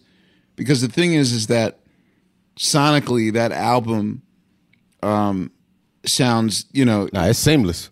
it's it's it's absolutely seamless. But you know, how are you two even knowing what the do you are you guys even comparing notes like what the other is doing to make that make it that way? And who sort of gets the who's the fifty one percent to the forty nine? Like who decides Yeah, song um, order and all that stuff?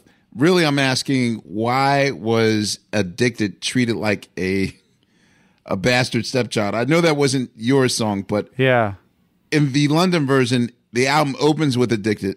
Wow. In the American version, it's like the last song. Like it, Yeah. the American version opens with "Rehab," and I'm like, wait, what the fuck? Like, Yeah. Because they're like Americans have short attention spans. We have to Oh, just get to the hit. the song Oh. they know. The, the song, I don't. I, I really Get don't know. And I'm sure. I'm sure she had nothing to do with that either. But um, yes, I think to be fully honest, Salaam and her had an incredible musical bond, and uh, Salaam has made many of my favorite tracks, like Stone Cold fucking. I mean, just the fact that he bought, you know, you said, I mean, you said your 12 inch was breaking in the dough. I'm like, man, yeah, that's that's a full circle that's moment, Slam. you know? Fuji Yeah. Law, all of it. Um, and uh, but I think that they were doing a similar thing, a little closer to what they had been doing on on Frank, and they heard and Salaam heard. Demos or Amy said she was very excited about it and then Salaam took it in a more of a live direction that maybe he would have done anyway but I think he was probably excited to get to do that as well. so initially his work was more contemporary and whatnot, and then once you brought it to the '60s, then he adjusted his music accordingly. Yeah, yeah that's what fit. I've been told. Yeah. Oh, okay, Yeah. word. Okay, I get it.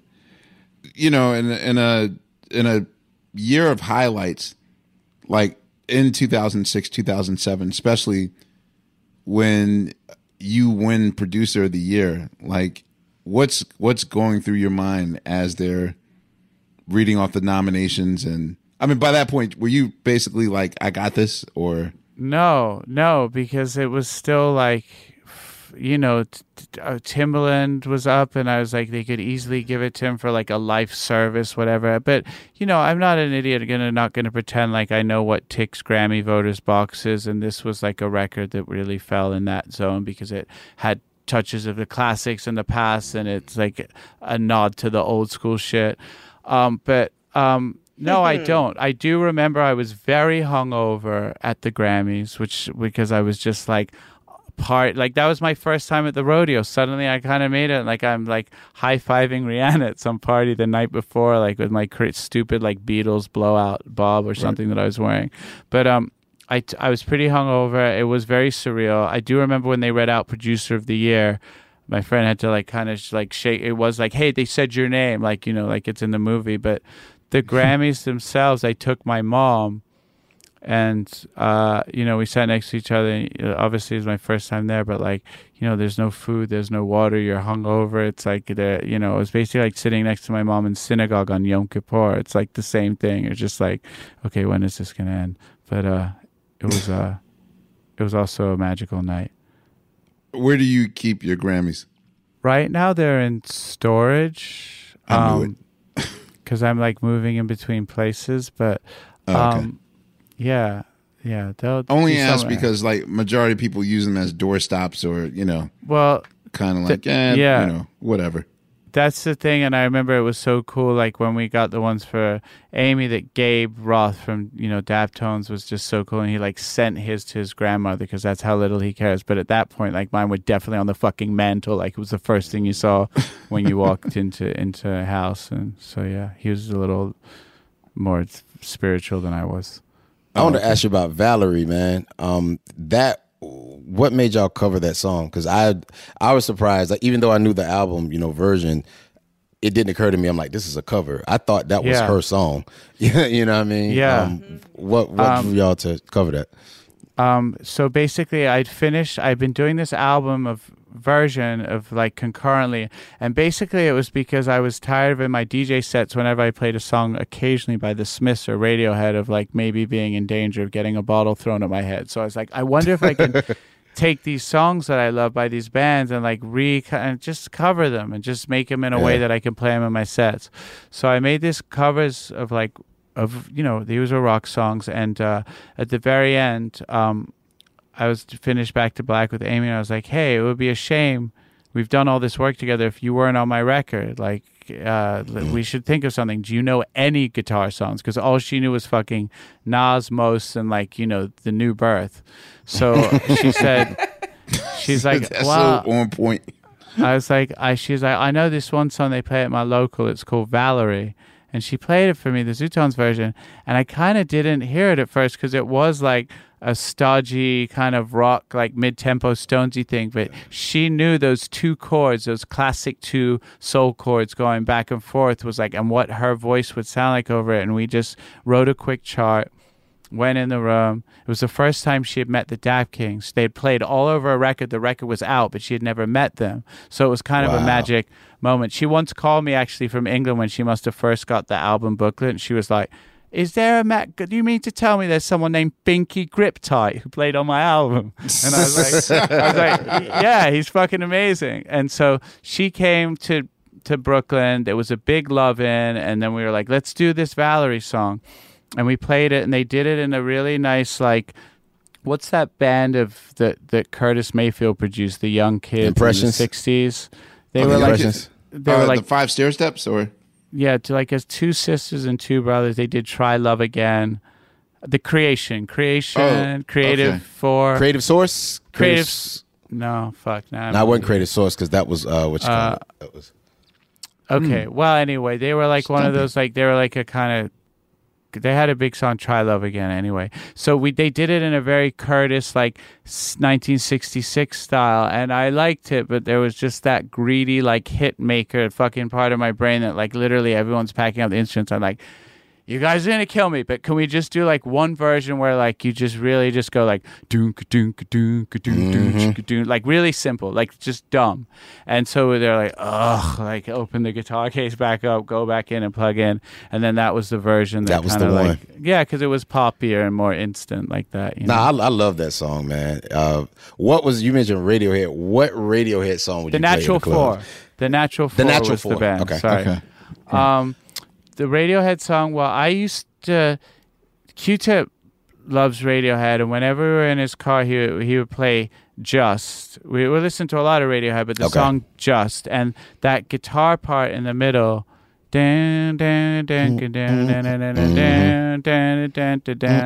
I was so in love with that thing, I would just want to play that part over and over again. So I would just you know, that was the song we covered. So y'all, that was like, so y'all, y'all was the bins. That y'all was like bins era. I didn't know if he was playing like Kid A shit Wow. or something. Like, I, w- I, w- I probably would have, but I wasn't like crowds weren't cool enough. I don't think I ever played Radiohead actually in a club, but you could play the the Oh, one you could totally do that. Idioteque, and that's Idiot- yeah, I was yeah, gonna say that- Idioteque. That that's my that's my sleeper. yeah, You know, and like ev- when you wind down the set and you know it's Yeah. gonna be empty.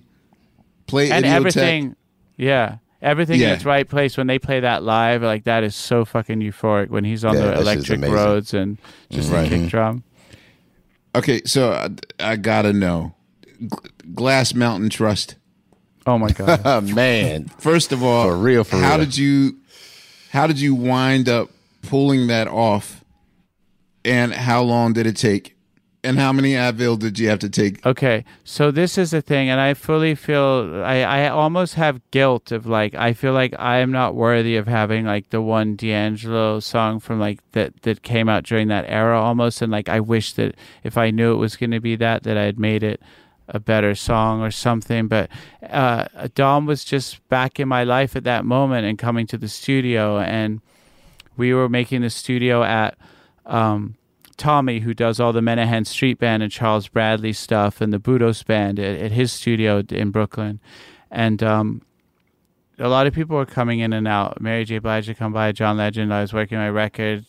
So D came by and just like had that Jesse Johnson guitar and like just jammed with us one night. And uh, it was kind of fun. And then I just had this track.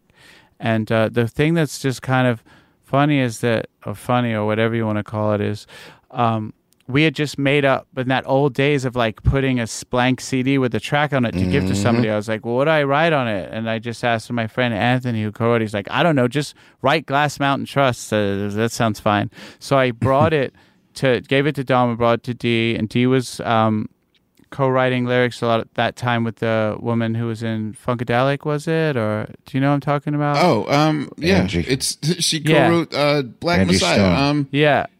Oh, yeah, what? Andy? no, no, no. You talking about Kendra No, Foster? Kendra Foster. yeah. Kendra Foster. yeah Foster. so Oh. so and then so uh, you know the song the cd was out for a, a week turned to three weeks turned to two months and Dom kept being like, "No, it's gonna make mastering. Don't worry." And like, sure enough, it did.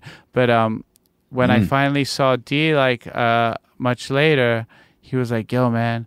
He's like, that, that song's so cool. And, you know, I'm so sorry it took so long, but like, I was just really trying to get to the core of what Glass Mountain Trust meant lyrically.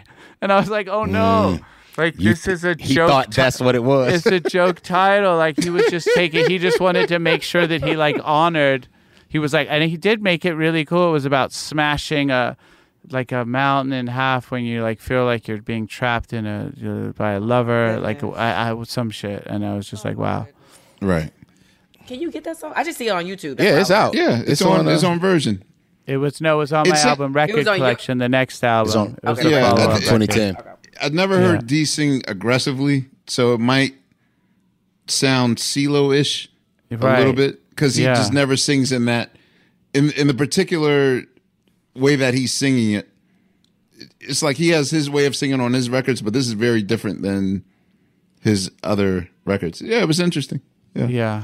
Yeah, man, I just wanted uh, to tell you, you know what I mean? Just, I'm so glad we're having a chance to talk. I just wanted to thank you for the Uptown Special record, man. Like, I love that album. Like, that's my favorite one of yours. And it very much for me was somewhat of a main ingredient kind of effect.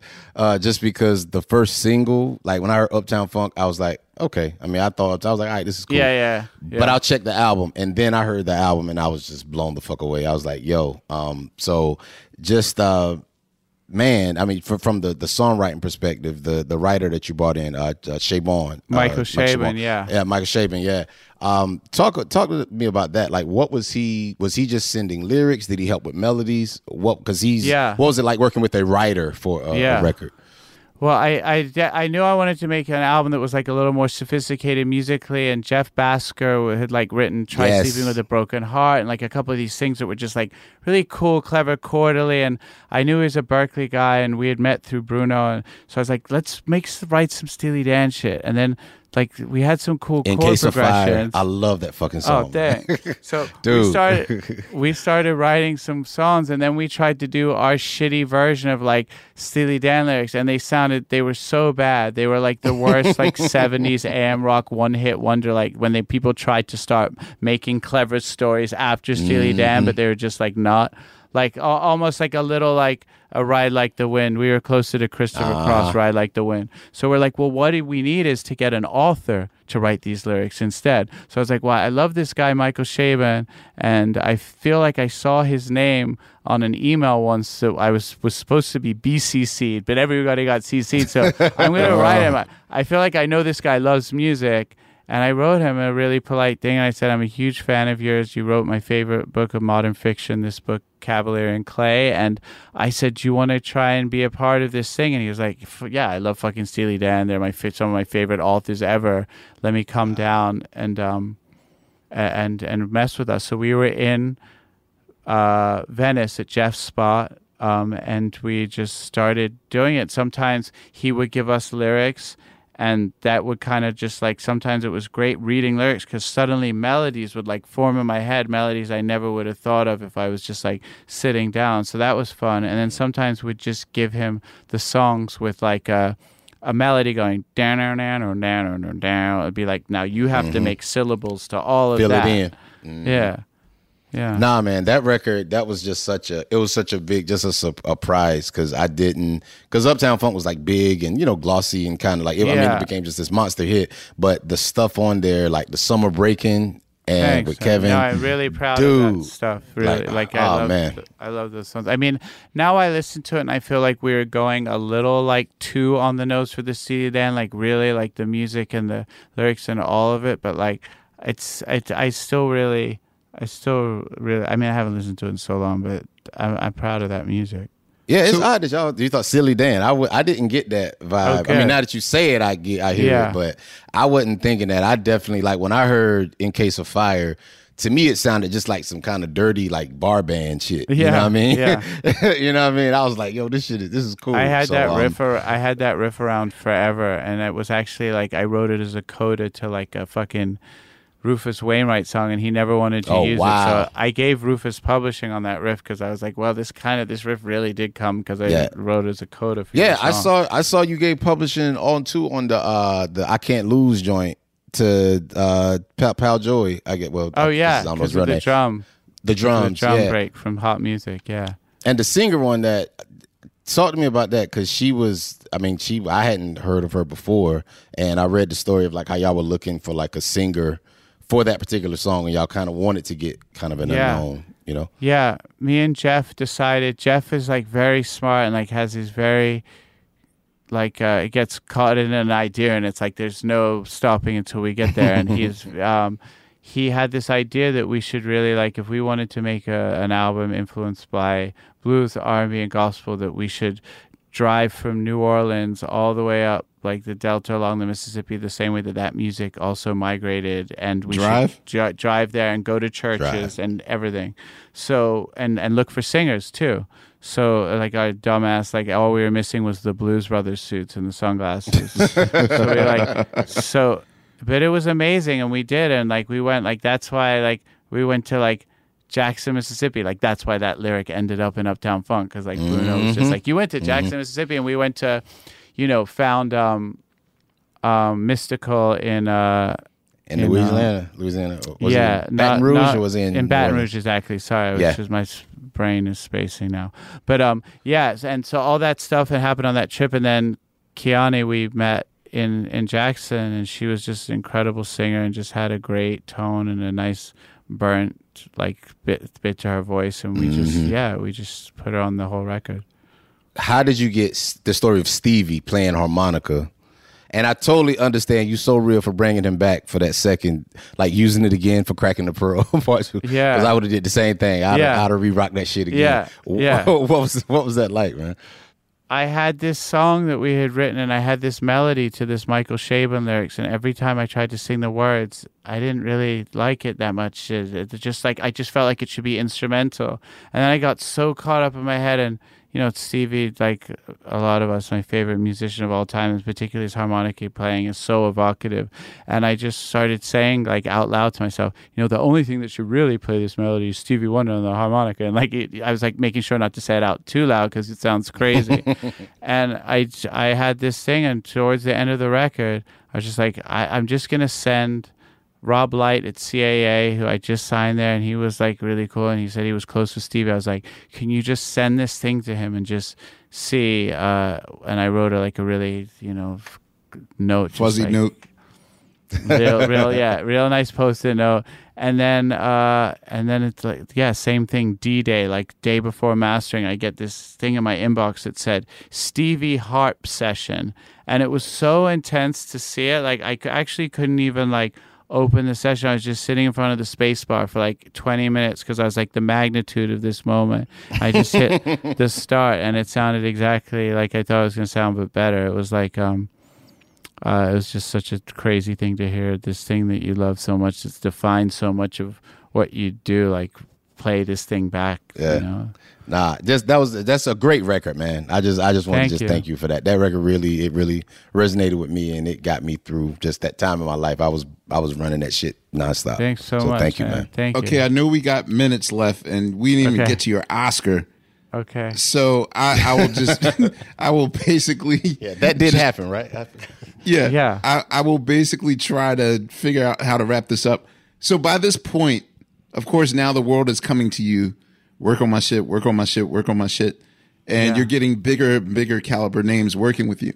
Just in general, like when you, what is the criteria of, of what you need in order to inspire you to work with someone? Because I'm certain that you might have had some no's yeah that weren't just I don't have time to do it, but I don't know if that's a fit. Because I also know that producing people is also like babysitting them, yeah. learning like Jedi mind tricks. So before you take on a client, like for instance, uh, you you doing the um the Joanne record with Gaga, right like do you is there an initial play date period to see is it dinners first to see if you're the guy for the job or not or Yeah. You know. Uh, well, I knew her from from a while before, and then I saw her blow the hell up because I had worked while Wale was on our label, and she was on that first chilling song. That's of right. She was on. Yeah. Okay. and and that was just before she blew up. And then I remember, you know, seeing all the milestones along the way until she was like global domination. Right. And uh, and so yeah, I she she had just finished the Tony Bennett thing, and I finally had like my first hit, kind of like Uptown Funk, and uh, she was like, let's let's mess around, and we just. Yeah, it's always like a play date first, or like let's see how we vibe, or let's just do five dates and see how it goes. And and we had an instant rapport, and um, and that's how it always goes really i mean i'm i'm kind of still terrified like i don't really love working with big people because the expectations and i love working with new artists because they're so excited and the joy of their them being on their first voyage is so that's like my fountain of youth almost but i think also sometimes Oh, like it's just Yabba. 'cause- Okay. Yeah. It. yeah, I, and and then sometimes it's probably because I'm like a coward and I don't want like the fucking heads of the labels like leaning down on me like you better deliver a hit. Like there's something about when the expectation is is off. All my biggest stuff has really come in my lowest periods. Kind of like Amy, nobody was checking for me. Then I had a, a couple of hits and no one's checking me for again. Then I worked with Bruno, and then like just these kind of ups and downs, you know. So I, I, I f- I'm too like fucking sensitive to the pressure and all that shit. But um, one of my I don't know if you remember this, Steve, but one of my favorite moments in life. I think I don't know why, but I I I'm I believe that me and Steve got to witness Gaga listening to the Joanne record Yeah, uh, Electric Lady, right? in its completion. Oh, so we were all there. Were Yeah, we, we, were all all, watching we were this recording an episode of Questlove Supreme, and we was like, "Who with is that girl Chappelle, over right? there?" Yeah, Was it with like- Chappelle? Yeah, I think so. Yeah, it might have been Chappelle. Yeah. Okay, I totally forgot that. Yeah, and we were She was rocking. kind of watching her like she was kind of dancing like nobody was watching Yeah. like Well- obviously she didn't know that we were watching her behind the in studio C upstairs well, they had they had covered most of the. There's a big glass window that looked into the control room, and I didn't know it was you guys because also Frank Ocean had been in a lot, and he's like very secretive, like everything gets boarded up.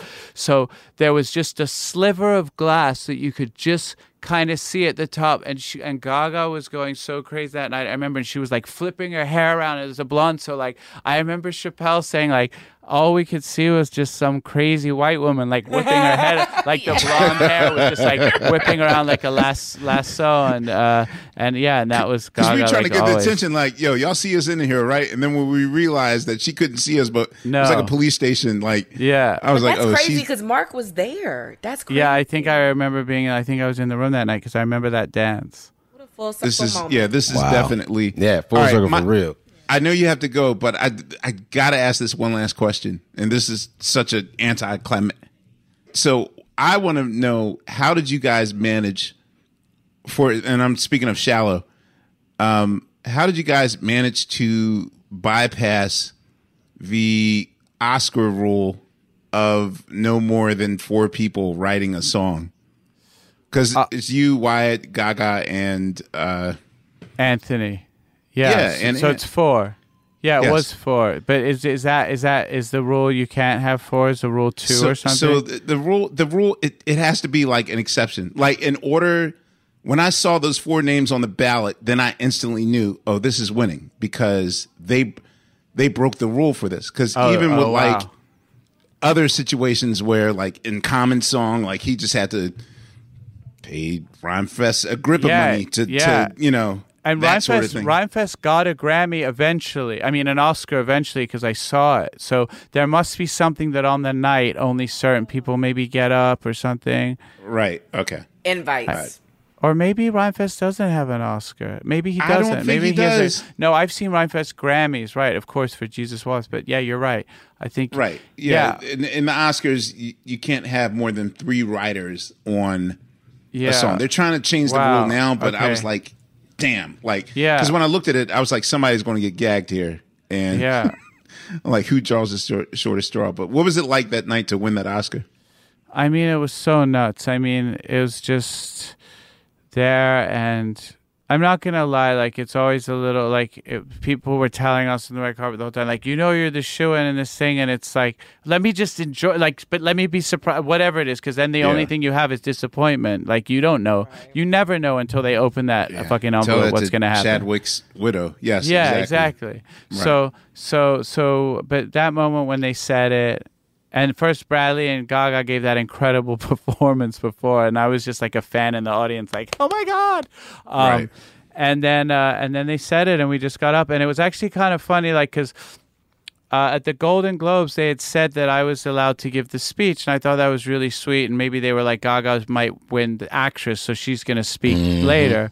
So, mm-hmm. so at the Golden Globes, I I was you know really nervous, but I wanted to say and thank Bradley and be eloquent, whatever. At the at the Oscars, I was like, nobody wants to hear us speak. This is Gaga's night, and I was kind of the bad guy amongst Andrew and Anthony, who are two of my closest friends. I was like, we just got to shut up, and and they're kind of like, what? Not even like, thanks, mom. I was like, I just don't think it's the night for that. So everyone's like, Right. all right, asshole. So we're on the way to the Oscars, and and they re- read out the thing, and they win, and Gaga goes up and she makes this beautiful speech, and then she just and da da da, and I went, and then she just looks at me, and goes, and uh, Mark. So I'm like, oh fuck. so I just say something really quick like, hey, you can't thank yourself, so we would like to thank you. But like I look like such a dick to my friends. They're like, no one's gonna speak on TV unless it's me. All right. Yeah. yeah. um, but it was the most magical night, and I just remember be, like the four of us feeling like such a crew like that night, and just like like just like running around and fucking just feeling like uh, it was wonderful. And then, uh, and then everything else like that after that sucked once we left the shrine or whatever that building was. But but No, uh, it wasn't. It was dope. It was one of the dopest parties I've ever been to. I, I, I was within a, in a I was in a relationship and I was a lot of fighting and shouting and not it wasn't And that's the late night feelings sorry. record. Right, Thank you for that record, by the way. Late night fella. Thank you for that record, by the way. Um, Mark, I know you got to go. Um, Can we man, plug I'm- the Apple show really quick? Yeah, I was wondering when he's gonna mention the podcast. Fader Let's Uncovered, go. uh, you know, the, where I interviewed, you know, cover stars. The Fader obviously has a great track record of getting people right at that moment just before they blow up and take over the world. And you're still our most popular downloaded episode from uh, so far from that. Thank you for being Thank on. And I, I love being people's first pilot episodes Yeah, of their yeah. podcast. Yeah. So Um, thank you, man. and that was great. And and then I've done this show which you're also in, Watch the Sound for Apple Plus, which is a six part documentary series on sort of like how music is made. Like each episode is a different subject: distortion, reverb, synthesizers, drum machines, auto tune, and samplers. So it's like everybody from yourself to McCartney to Tame Impala to Too Short to the Beasties to Premier to Wale uh, T Pain talking about these devices and why these devices gave them superpowers that they didn't think that they knew how to be creative and lifting the veil of how this shit gets made and just in a very like human and creative way. So uh, I've I've been working on that for the past year and a half. So it's very exciting. Great idea. It's brilliant. Yes, dope content. Mark, Thank you. all sincerity, man. You, um, a, a, a, an immense fan of yours, and it's really dope to see you not even come up. Flourishing, flourishing. Yes, yes. You you've passed arrived. Uh, is there anything that you've yet to do that you want to do? I think that I just still like sometimes when I come here and the, to start to sit down to write something, like I know I'm still learning. I know I'm still getting better. I might have my biggest records behind me for sure, but I still feel like, oh yeah, I want to learn that thing today, and like, or like I want to be able to get back that feeling when I was on my MPC, whatever it is. So like I, I'll never. I there's I think that's the thing that still drives me coming here every day and being like I can still mm. be better. I'm not sure if there are milestones, so to speak, but just making music still. I don't know when I'll Is that the mic of that. you? Is that the mic you track vocals on? The the seven B, or is that the one you use?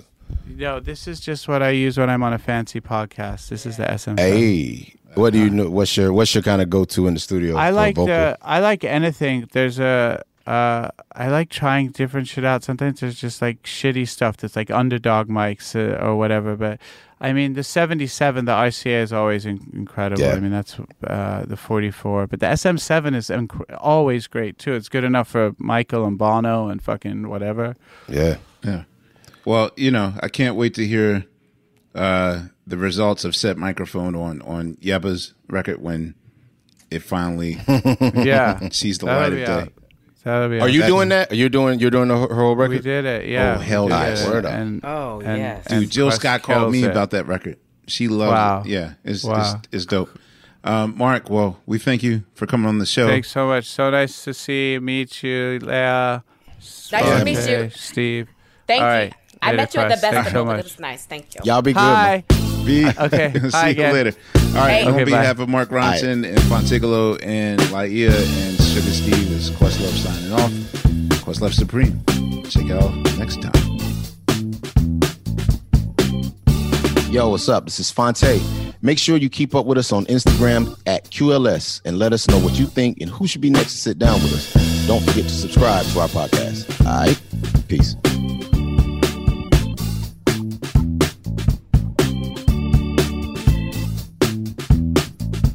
Questlove Supreme is a production of iHeartRadio. For more podcasts from iHeartRadio, visit the iHeartRadio app, Apple Podcasts, or wherever you listen to your favorite shows. This is Malcolm Gladwell from Revisionist History. eBay Motors is here for the ride. With some elbow grease, fresh installs, and a whole lot of love, you transformed a 100,000 miles and a body full of rust into a drive that's all your own. Brake kits, LED headlights, whatever you need, eBay Motors has it. And with eBay Guaranteed Fit, it's guaranteed to fit your ride the first time, every time, or your money back. Plus, at these prices, you're burning rubber, not cash. Keep your ride or die alive at ebaymotors.com.